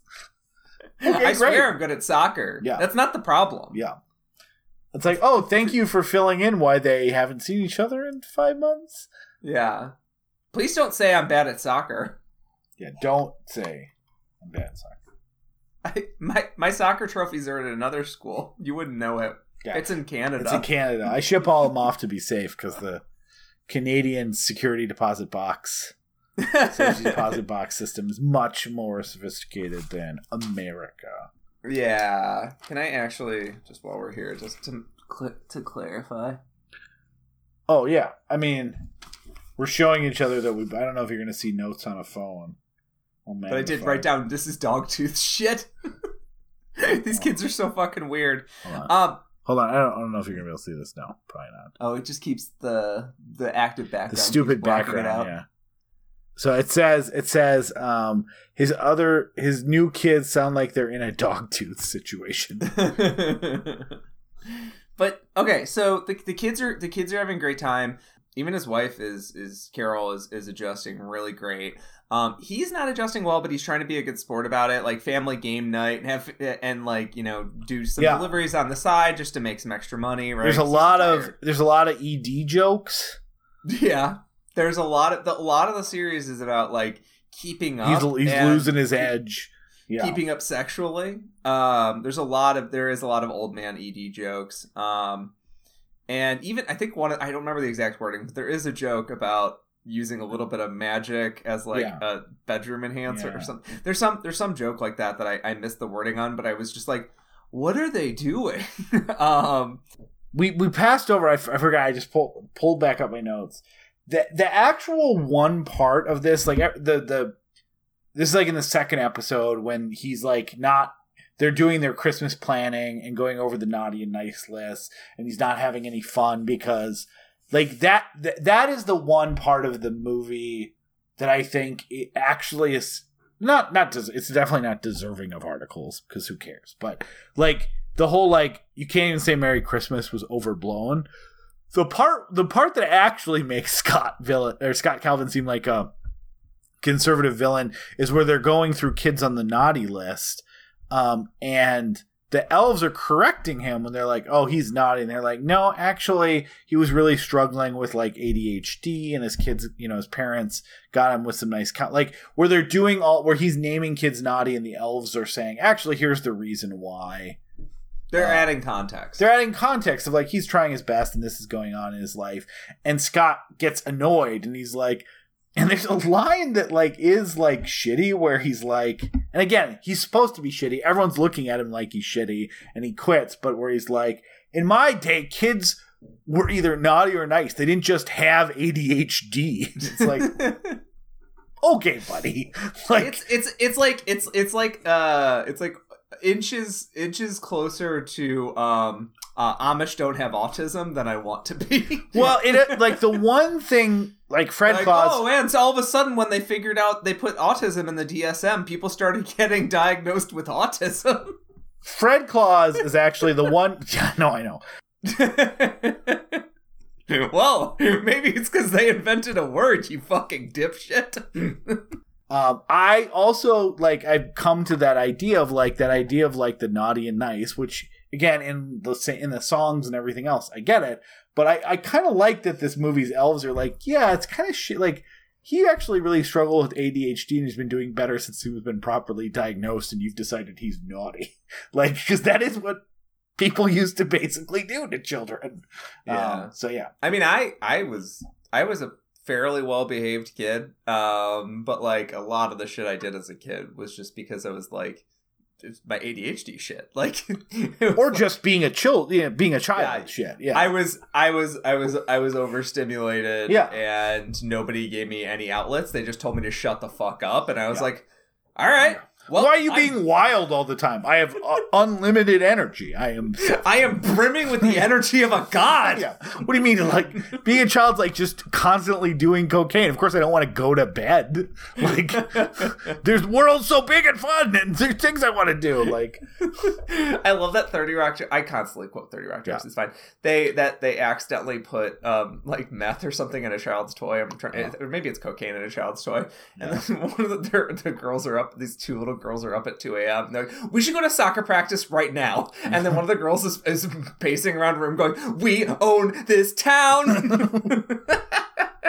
yeah, there's not that much different though. There's it's like an old hack comedian joke, but like that like uh taking care of your drunk friends in college prepares you for being a you know parent because it's like Yeah. the same thing like they don't care where they go to the bathroom they don't care if anyone's watching or what's going on and you know they have no sense of like feeling actually sorry about anything that they do uh yeah, what it can be like where are we at I do. Okay, so a few very funny Kal Penn things, then we can Yeah. move on towards the next piece. Um, Kal Penn as a Silicon Valley billionaire figure is very funny. I do love that at one point he makes a joke about taking their blood. They make a Oh, Peter. Thiel. Yeah, they make do. a Peter They Thiel do. joke. taking the elf's Um, blood in case he needs to make more Yeah, and he makes a joke about unions, and one of them goes, "What's a union?" He goes, "I love this place." yeah um, and then one more. Um, this is not a joke, but this is something that pissed me off so much when I was in college, especially in marketing programs, Mhm. when people would call each other rock stars. oh yeah He goes, Betty, you're a rock star. It's the worst fucking thing in the world. It made me Yeah. cringe every fucking time I heard it. Yeah, that's he's he's only doing through like Silicon Valley cliches. Like Yeah, yeah. He's pretty. He's pretty funny. He's pretty he, funny. I, li- I like Kal Penn. Yeah. general. So what? What's the big plot twist as we go from four to five? Which is that elves are starting to disappear. It's sort of like the snap in uh, Marvel. Like as magic disappears, people are turning to dust. Like oh, it feels so good, and then um, turning to dust. And it's it's when their Christmas magic fades to a certain point, they uh, rapture away. the that episode ends with like the someone emerges and puts a hand on Scott's shoulder. And you're like, who is Yeah. it? Is it the first Santa? Because they there's been a runner joke about like who was the Santa before you? Where do all these rules fr- come from? Like it does feel like they're seeding the fact that hey, remember all that weird stuff about the mythology? Kind of weird. They never figured it out. They ask people all the time, and no one tells them. So like, I actually thought it was going to be the first Santa, but it's not. It's Bernard. Bernard, who, due to them, I don't know, not wanting to use the Michael Douglas Ant Man technology to de-age him into a child or something, uh, rightfully. It's um, way fu- what they come up with is way fucking funnier. it's way funnier. The joke about him like being like, now I got this thing on my neck that I can't get rid of no matter how many kegels I do or whatever is, yeah. is very funny. But yeah, Bernard fell They're in love. burpees, not kegels. Did you say burpees? yeah. Okay. Well, maybe that's why he can't get rid of it. He's doing kegels. Is he focusing down there? Yeah, yeah. I know about exercises. Uh, it's fine. Um, Your pelvic floor gets stronger from kegels. yeah, no, I get it. Burpee. Bur- burpees. I know what a make your- is. Bur- burpees make your burpee floor stronger. Um, the uh, so he he's uh, he's like I fell in love with a human woman and gave up my elfhood. It's kind of weird. yeah, I love. I kind of love this joke because it is. It, It's- it, it's setting up. It's setting up Why he looks that- like he looks. Why he looks like he looks, which and instead of doing the de aging technology, instead of recasting him, any of that, and then the joke at the end is that he fell in love with a human woman, and he had to give up immortality because of it. And The joke at the end, he opens up a picture. It's Vanessa oh, Redgrave. yeah, that's right. That is, I forgot how good that joke is because then he's like, "Whoa, doesn't the age difference get you?" You're like, "Yeah, obviously I'm a few hundred years older than her, but she keeps me young." that, that she's, And- he's married to Academy Award winner Vanessa. Vanessa Redgrave. And um they uh I like that there's there's a name for it, but he essentially went on um an elf rumspringa.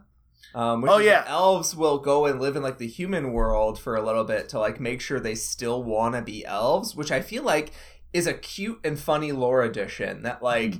hey, if you want, After 500 years, you don't have to you don't have to fucking Yeah. like You don't have to fucking You're not slaves. for Santas Just have, to do, indefinitely. just have to do 500 years. you can just be like, Take a I'm little out. break. Yeah, you can take a little break. You can get out forever. It's actually more lim- more liberating than the actual Rumspringa. Yeah. Um, Come back. Don't sin. yeah. um, I-, I do not like. This is episode five. Is where I'm like. This is what I don't like. It's way too precious and self conscious. I, like that they go to the great. So the first they go back, it's black and white. He's like, I gotta show you some people. I like this scene. It's with the guy who plays. uh Is it Ted on Parks and Recreation? Jerry. Jerry. Jerry. Gergich. Jerry, of course. Um, I think it's. I think it ends up being Gary Gergich. Is one of the last jokes. Is that his name? I- People have been saying his name wrong the whole time. So, side note, I've been re-listening to Analyze Phish, um, R.I.P. Mhm. Harris Wittels, and the that I thought that like if you asked me when Parks and Recreation went off the air, I would have said 2017. It was 2014. Yeah, we're old, man.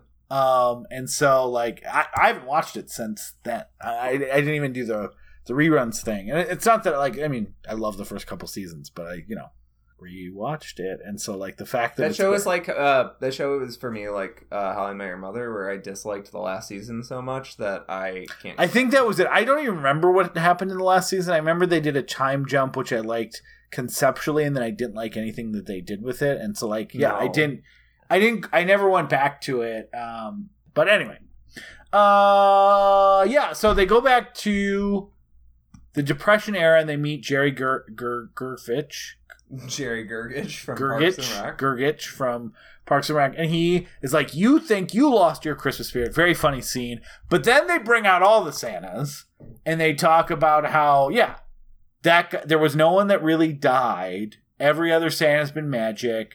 When we said that these were the first two kids that were raised in the the North Pole, it's because there was never a Mrs. Claus. There was never we created all of these things to build the perfect Santa, which needed a human touch. Yeah, I I also when I was watching this, I I I, I felt this is that I I almost thought I was gonna completely go off the deep end on this uh, show and like hate it at the end of it. Um, I, I, it ends up getting me back right in the end, but um, one piece that really bugs me here is they keep showing all these white Santas, and I was like, oh, I just it just clicked with me this would be a good show to finally give us a canonical Santa of color, give us an actual black Yeah. Santa, something like that. Obviously, um, Kal Penn is not. Hold on, but they do. There one one of them is is a Santa, Santa of color in the background in that group.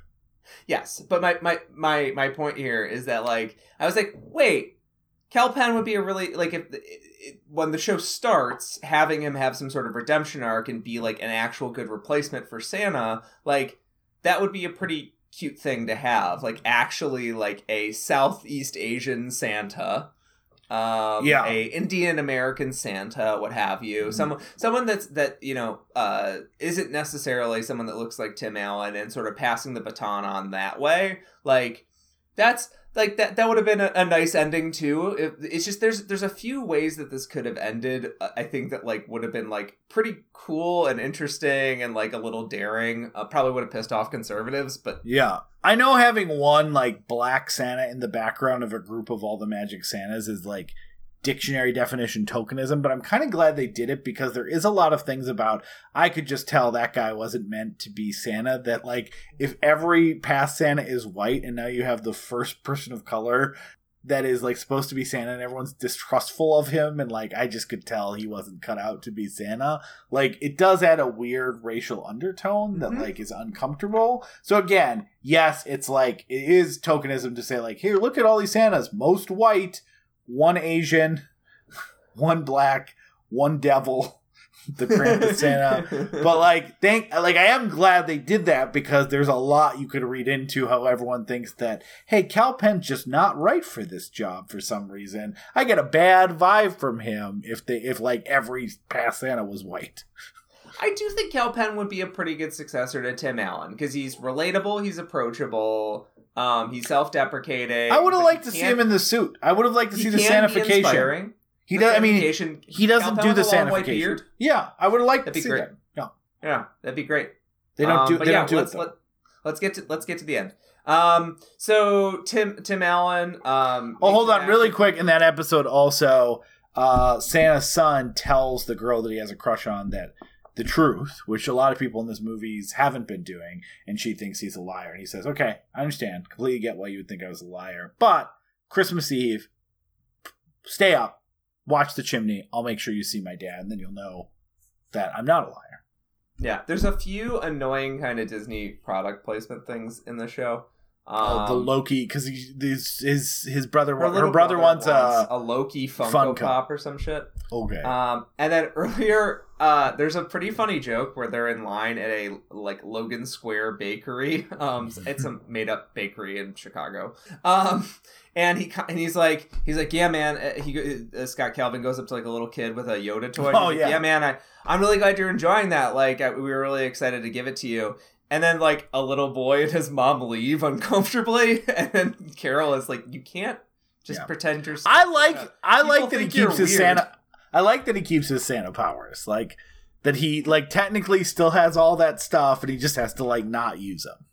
Yeah, I think I just think it's I just think it's very funny that Two like popes. when when Tim Allen does Santa shit, it's creepy and weird, but when Santa Claus does Yeah. it, it's funny because that's also a joke in the previous movies. Yeah. it's like that that oh in the him sitting first at the episode- park, yeah, the, the, him sitting at the park bench while kids go up and sit on his lap, you know, is weird. Is, is weird. It's weird. That's, it's, It's why it's why he gets he's not allowed to see his child anymore. Yeah, it's also a thing in the very first episode. Uh, he goes and he sees the little girl from uh, the original Santa Claus. Oh yeah, soy milk. It's played by Casey Wilson. yeah. She's played by Casey Wilson, and things Funny. are That's a funny going well cameo. Yeah. It's a funny cameo. I don't think things are going very well for that character. Well, that's Um, the, that's the joke. She's living with her. She's living with her parents. she she lost her house and had to move back with her parents, and she's divorced now. Yeah. and she- the first thing she does when she sees sees Santa Claus and throws a wine bottle at him. Yeah. And but that's the thing is that like she immediately treats him like an intruder because she's not a little kid anymore. No. And San- and Scott Calvin has to be like, hey, hey, hey, like. I'm Santa Claus. You remember this when you were when you were a little kid, like you know. He's like, you always meant so much to me. Yeah, and she's like trying to jog her memory, whatever. Yeah. I do like those little jokes. Um, Well, that's an important part. Is how you get Christmas spirit back. Is you got to start jogging some of these people's memory. yes, yes. All right, so the last episode we've got to you've got to um, defeat uh, Kal Penn's character, and Scott Calvin and his family need to get back to uh, the North Pole. Mhm. They do this by uh, they find some horses on a sleigh, um, and the little the the uh, daughter of the family um, it imbues them with some sort of magic power um, along with Scott and talks to them and sort of makes them the stand-in reindeer. And then the son can see the portals that they go through. Yeah, they both have a Um, part of the magic of Santa, which is why he realizes that, like, oh, my family. I instead of like doing this thing that, that my family lives in the North Pole, and I did Christmas, and they just existed within the North Pole in support of me. I should have made them all part of Christmas, yes which is where which is where it's going to end. Yes, yes. So, um, really quickly, how do we defeat uh, Kal Penn? Um, first, uh, Scott Calvin uh, determines to team up with the one of the last remaining elves, which yeah, is, eye of course, guy. the the eye patch guy, the grizzled ELFS guy. they get put in jail. And then they they get put in jail, and they're doing like the jail thing. And I do love that he's like, "You want to know how I lost my eye?" And Tim Allen's character's like, "Not really." Yeah, no, That's not, not- That's- no. he doesn't just tell the story either. We don't know. No, no, no. That's a classic Naked Gun, like Princess Bride type joke where, Yeah. like, that I always love. It always works for me that, like, hey, as long as we got some time, you want to learn how I've got, yeah, I lost the sight. He's like, no, actually, we got a lot more important things we got to figure out, like how we're going to get out of jail. And he's like, oh, yeah. It's like, it's like, no, this is not the time to tell me why. Yeah, the bars in the jail are licorice. They could have got out any time, but they do get rescued after Elizabeth. A very funny callback to the worst part of Santa Clause 2. Um, he finds uh, Kal Penn finds out there's a standing t- uh, army that they can soldiers Yeah. that they can use, and Toy it's soldiers, the yeah. the toy soldiers from that the Mussolini robot Santa used in Santa Clause 2, and he unleashes them. And Elizabeth Mitchell's had enough of them and uh, beats goes berserk and kills all of them. to what song? Oh, uh, uh, uh, uh, uh, bang with another of those block rocking beats. Yeah. And that, and that, and that, It and is that. the it is the worst fight scene I've ever seen in cinema history. There's almost so no. bad. I should note. There's almost no Christmas needle drops. It's all bizarre. Like I love Block Rockin' Beats by the Chemical Brothers. It's just kind of weird that like it has these random needle drops that are based on like what possibly what they get a license to that fits with the scene. But there's like, is there a Christmas song at any point in this movie? I don't, I Yeah, there's lots of there's lots of them in the orchestral score. So they work in Silent Night and Green Sleeves and all that shit. No one starts singing like "Run, score. Run, Rudolph" at any point. there. Yes, it's like it's like almost no- non non Christmas pop music for the You're you're correct. drops. There's no needle drops. There is Christmas music like during sweet moments they use they they use um yeah Yeah, like my last classic note, Christmas jingles. Brothers. What? My last note was Chemical Brothers. I was like, eh, we can't not talk about this after our techno episode we did. After the the worst fight scene, I think in cinema history. I love I love that right after that that incompetence, there's a genuinely very kind of scary image of the Santa coat creepily crawling Oh, yeah. the floor. Like it's That weak is- and dying. Yeah, it's In- bizarre. In, isolation, that's scarier than anything I've seen in any of the Christmas horror. yeah, it's like fucking in. Fa- it's like in fabric. Yeah, or um, it's like if uh, there was a Christmas uh, Invisible Man movie. Yeah. Um, it's it's genuinely scary, like it, out of context. Obviously, in context, it's just like a, a, a cool little effect. Um, and there's a fight over the there's a fight over the coat. Um, and of course, this is similar to the, how all And these Exactly. Yeah, very obvious. The daughter was going to be like, "Are you the bad guy?" yeah, and and realize that he is the bad guy yeah, right now. yeah, yeah, yeah. So Well, but I mean, Scott Calvin's a little more deferential He's like, no, he lost. You know, he- there's no such thing as a bad guy. So maybe he has learned the naughty nice thing. He's lost his way, and he gives him a snow globe to remind him of kind of a heavy part uh, for like a kid show. That like, yeah, it's their last Christmas with uh, the their kid's mom who died of. I don't know if they, or something. yeah, Some yeah, terminal illness. yeah, and it's their last Christmas, and he's like, "I'm going to provide for her, and I'm going to do everything I can to make sure she has a great life." And and she's like, "How about just you know, all I care about is you being a dad to her."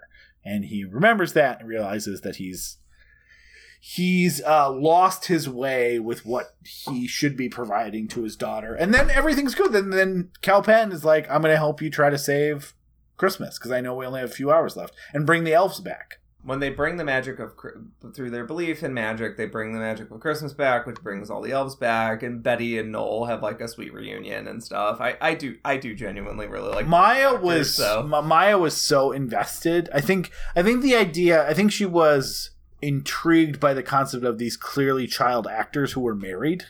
Like I think it was like amusing that to they her. have this deep developed relationship. yeah, because you just don't you don't you don't see that from children. Like uh, obviously they're not chilled. They're they're playing on people who are hundreds of years old. But Maya was very invested in their relationship. Was very happy when they ended up back together. Yeah, yeah. I, I don't. It doesn't ring as creepy to me the way I think it probably does for some people. It actually They don't have like a creepy to me. open mouth kiss, which I think may have been pushing it because they're elves and they they just like nose snuggle. Yeah, we watched. Oh, we were talking about Fuller House. Um, Yeah. And uh, a few Dogtooth has some of ago. their children with some open mouth. Yes, we were talking about uh, Fuller House three years ago, Christmas time, and we were talking about um, how there's uh, there's some children that are having a love plot, and it comes across not as sweet and innocent, but it comes across as creepy and leering. yeah, um this nails the sweet and innocent kind of portion where they're just like they're clearly just like very enamored with like who each other is Yeah. as people it's it's not trying to like create intimacy between Yeah. children It is Yeah. completely safe um love it um and then yeah they need to they need to deliver christmas presents but they haven't been making presents right Yeah. so the present this year for everybody and you know kind of switches things up the present for everybody is a snow globe that gives you your christmas memories Mhm. And uh, then we have this very sweet montage to "You Can't Always Get What You Want" um, by the another Stones. classic last classic Christmas song. Though I will say, the first movie, most of the needle drops are like ZZ Top style shit. Oh It's yeah, they mostly, yeah they yeah it's mostly just kind of dad rock shit, right? But but uh, I mean, there's now, yeah, now I don't know what to tell you. Chemical Brothers are dad rock now. We're all dying, Peter. We're all dying, yeah. I I watched Lethal Weapon the other day. Lethal Weapon has more classic Christmas needle drops than the entire Santa Claus series. I'm telling you. I'm sure in two and three they have more, but I guess you just watched I, it. So. I just watched them. Two has two has one at the beginning, which is um oh yeah, because they the it's playing too loud, and the yeah government yeah yeah. can hear it. Abigail, uh, Spencer Breslin is playing yeah some like 80 80s uh uh, uh yeah um Jingle Bell Rock or something. Yeah, yeah, it's like Jingle Bell Rock, exactly. Um, but like th- I'm telling you, Lethal Weapon as a movie has more classic Christmas songs in it than, the entire Santa Claus series. I'm sure that's Um, true. Uh, if you're counting needle drops, not like you know classical cues. Anyways, they play "You Can't Always Get What You Want" in a great montage that kind of brings me like back to really being on board here. Um, the last episode in general kind of brings me back to being on board. Um, and everyone's getting their Christmas memories. It's a nice mix of families. There, there's a there's a set of parents. no, there's a set of parents uh, that are a man and a man, and uh, they have a son, and like that's like the first set they show, which I think is like very sweet. They're like very much opening up the idea of like what like Christmas morning means for people. Yeah. Um, and sure, a diversity. Tim, Tim Allen fucking races, shit blood when he saw that. They're showing it. I mean, I know this is like fucking. This is like generations too late. Like this should this should not be surprising at all. I'm not giving them actual credit for this. I'm just saying it adds to the sweetness of the moment. Right? It's you get to see people well, all and sorts it's, of different backgrounds. It's better than much like the the the the the fact that some most well most of the Santas were white, not all of them were white. It like it's better than none. Like Yeah. one is not good. It's better than none. Yes, yes, and I, I'm merely saying Yeah. that this scene. I know what you're saying. Don't be so defensive. I'm not calling Yeah. you out. You're Yeah, canceled. I'm merely saying that the scene actually hit me very nicely because I like to see. When I think of Christmas, I think of people of all various backgrounds and colors and ra- racial and religious, ra- racial and religious denominations and groups uh, coming together and uh, being as one. Because ultimately, we have so much in common as people. Mhm. Uh, we do not actually have that much in different as as people. As, as crazy as that sounds uh, in the modern. yeah, and it's okay if people age, are so- different. You don't need to It stop nice. them.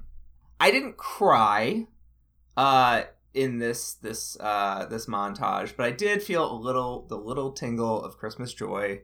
Uh, I got came back after all the craziness of episode 5 and I was feeling pretty good. So I I liked the show. I liked it a lot. I was like while we're talking about it I realized like how often I was laughing. Like Yeah. routinely every routinely every 5 minutes I had an actual laugh. Like, yeah, it's it's, it's under thirty minute episodes. It's pleasant. I I think it's a hard if you have somehow listened to all this and are like, I don't like Tim Allen, and I don't like the Santa Clause movies. I don't think this is going to be the one that wins you over. no. But I think if you like Tim Allen and or you like the Santa Clause movies, this is a fun new Christmas watch for you. And if you have kids, one that you can show your kids and have a good time with. It's it's a tough recommendation. Like there's so many things that if you've if you've been listening to this episode and not been scoffing at 50% of the things that we say, then you probably already were planning to watch it. Like I Yeah. this is this is this is one of those things where watching this show or the Santa Clause movies to you list you the listener could be a cursed Christmas activity that you would have to participate in. For me and Peter, who again have a uh, nostalgic affection for the platonic boomer ideal that Tim Allen represents. And a love of the Santa Clause as a Christmas franchise. This is great. This is about as good as you could ask for for something like this. Yeah, and so I actually, before I start my final thoughts, I want to talk about something we haven't touched on so far, which is that they have a mini opening theme section uh, in every episode. Is a little like off character for the show, but I It's love it's it. totally it's totally off character. Maya loved it I- too. I love it's, it. It's weird because the opening thing with Santa Claus is him doing a loop de loop to catch a donut with the reindeer, which they then do again in the opening theme of him like throwing food up with a big mouth, and it's it's kind of like they did that Some first. marshmallow, yeah. Yeah, it's like they wrote that scene first, and it doesn't come back. It's like just a weird intro, and then they designed the title credits to match something that I presume someone thought it was going to be a something that happens more often, which is throwing up food and doing loop de loops to catch his mouth. But it only happens the once, and then I couldn't get any answers online. I actually googled this because I wanted to find out like did they hire a big production company and spent some good money on this because it looks great. It's this like Yeah. very very cool like weird psychedelic thing where they like have like a slowed down like uh slowed down weird um like hallucinatory 5 to 8 second moment and then a marshmallow lands in Santa Claus's open mouth, and he's got like big bug eyes, like it's fucking Fear and Loathing in Las Vegas. And then it just shows the whole family standing there, and then it plays like dun dun dun dun dun dun dun Yeah. dun dun dun dun, and and then it ends. Like it's it's a it's a micro theme. I'm not sure what they're calling those these days. They do it for streaming when they know that you're not actually going to sit there for a two minute theme. Yeah, yeah. Um, and I I thought it was great, but like, so the show is not on par with that. The show is not some sort of like revolutionary stylistic reassessment of what the old uh, the old paradigm was. This is not dragging Tim Allen kicking and screaming into a new world. What it instead is is a very fun, cute Christmas series written by some very talented writers. It has a nice mix of humor, um, some stuff for kids, some stuff for adults, um, some very clever jokes, but it never does the Fuller House thing where it's like No, that's a it's never. It's never joke. weirdly like, hey, like you know these kids, they fuck now. And even Yes. though canonically Charlie does, Yeah, he does. like, sorry, fam, Charlie fucks now. But they don't make like a big horny deal out of it. They just note like this is a grown adult man who has a wife and who has two And kids. We're not gonna put the connections that he fucked. All right, they could be adopted. We don't know their whole story. It's But, like, heavily implied. Though. it's heavily implied he fucked at least twice. But again, that's okay. It's not the part of the scene, which is like, as opposed to Fuller House, which is like, all all their dads are dead from a fire. I think. Once again, one fire. the Yeah, curse, the one fire, but still knocked out their dads.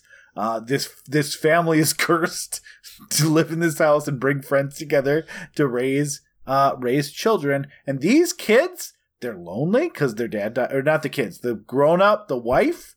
They're lonely because their husband died in a fire. They gotta get out there and fuck. And yes, they were the, the adorable kids that you loved when you were younger, but now they're I don't know what to tell you. Like everyone else, they grow up. They gotta get slippery. and they're slippery. Oh, I wouldn't go that far. um but yeah so i i yeah i i genuinely like this is not a revolutionary thing this is No. not some radical reassessment of No. the formula It's not. It's Instead, not even what- as good as Santa Clause one or two.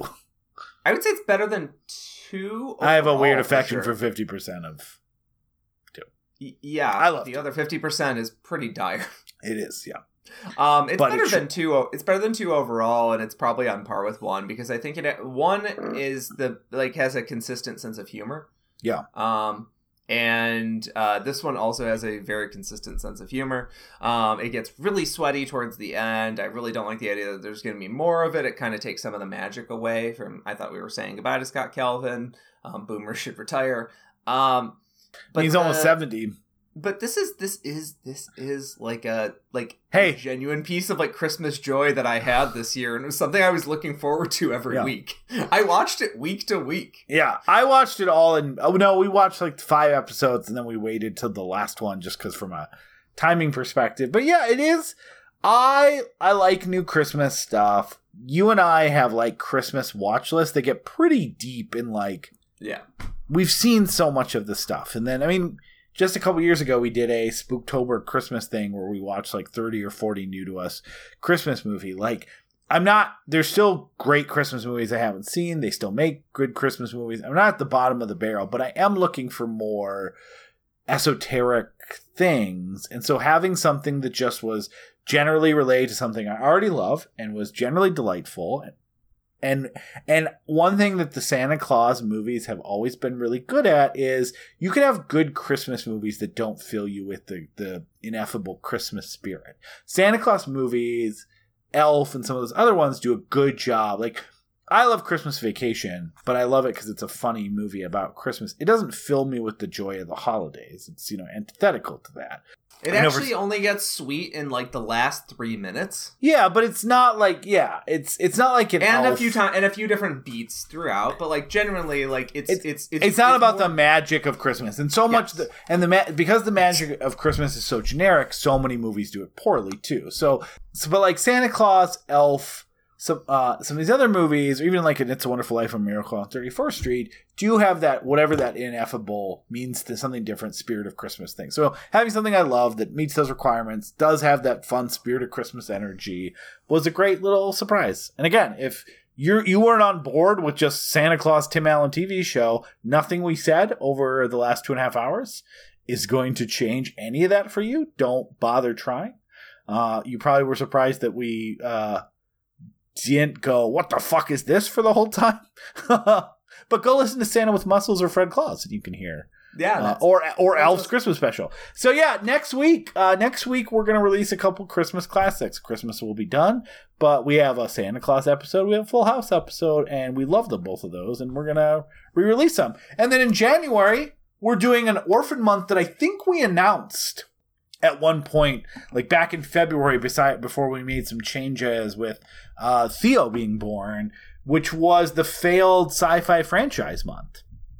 We're doing that to kick off January, which is Jupiter Rising, The Mortal Instruments. Um, uh, uh, uh, uh, what's uh, what's the what's the Robert Rodriguez movie?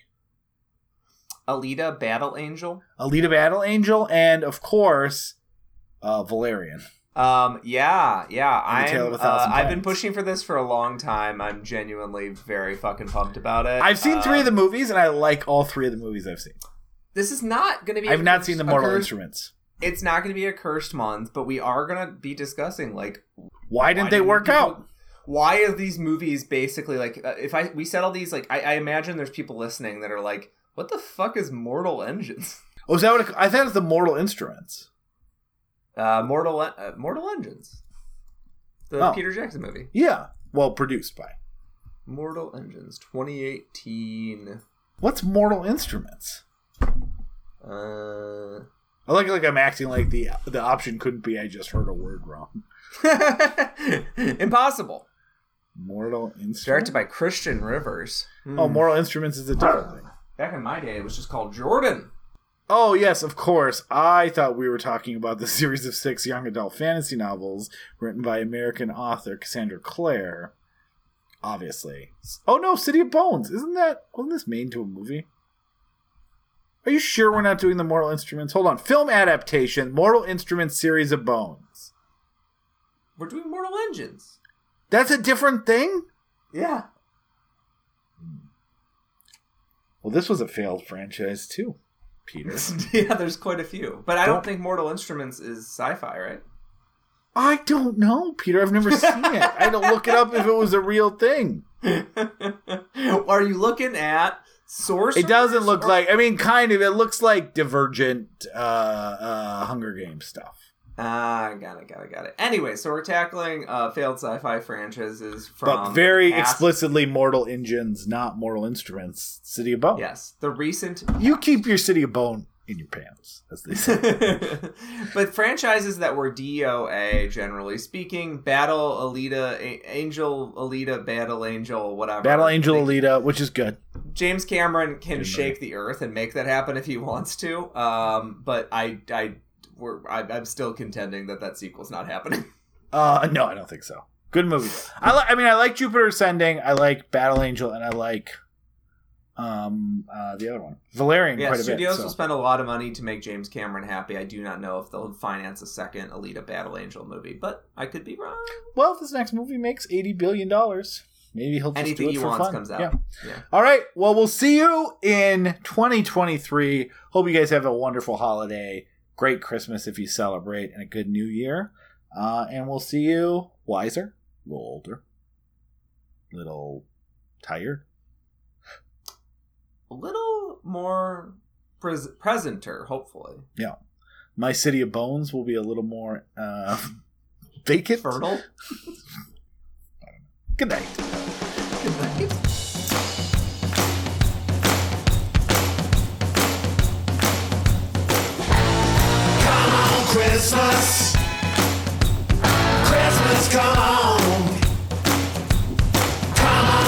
Christmas. Christmas, come on. Every year I wait for Christmas to come. It's alright. It's alright,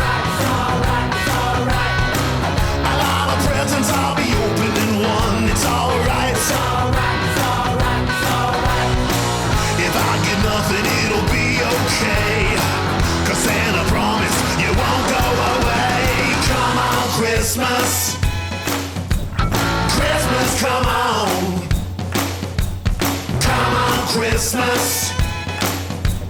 Christmas, come on. Thank you so much for listening to We Love to Watch. Made it to the end, hopefully you liked what you heard today. And if you'd like to hear more, please go to patreon.com slash we love to watch. And if you can chip in a few bucks, that would really help us keep the lights on and keep us moving forward.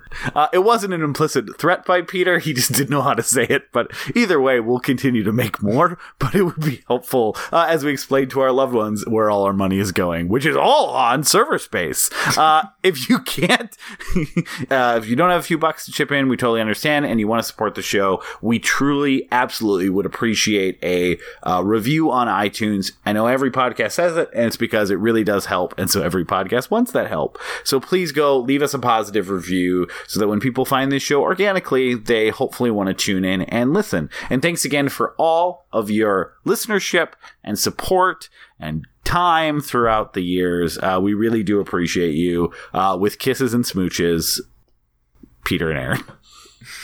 Mm.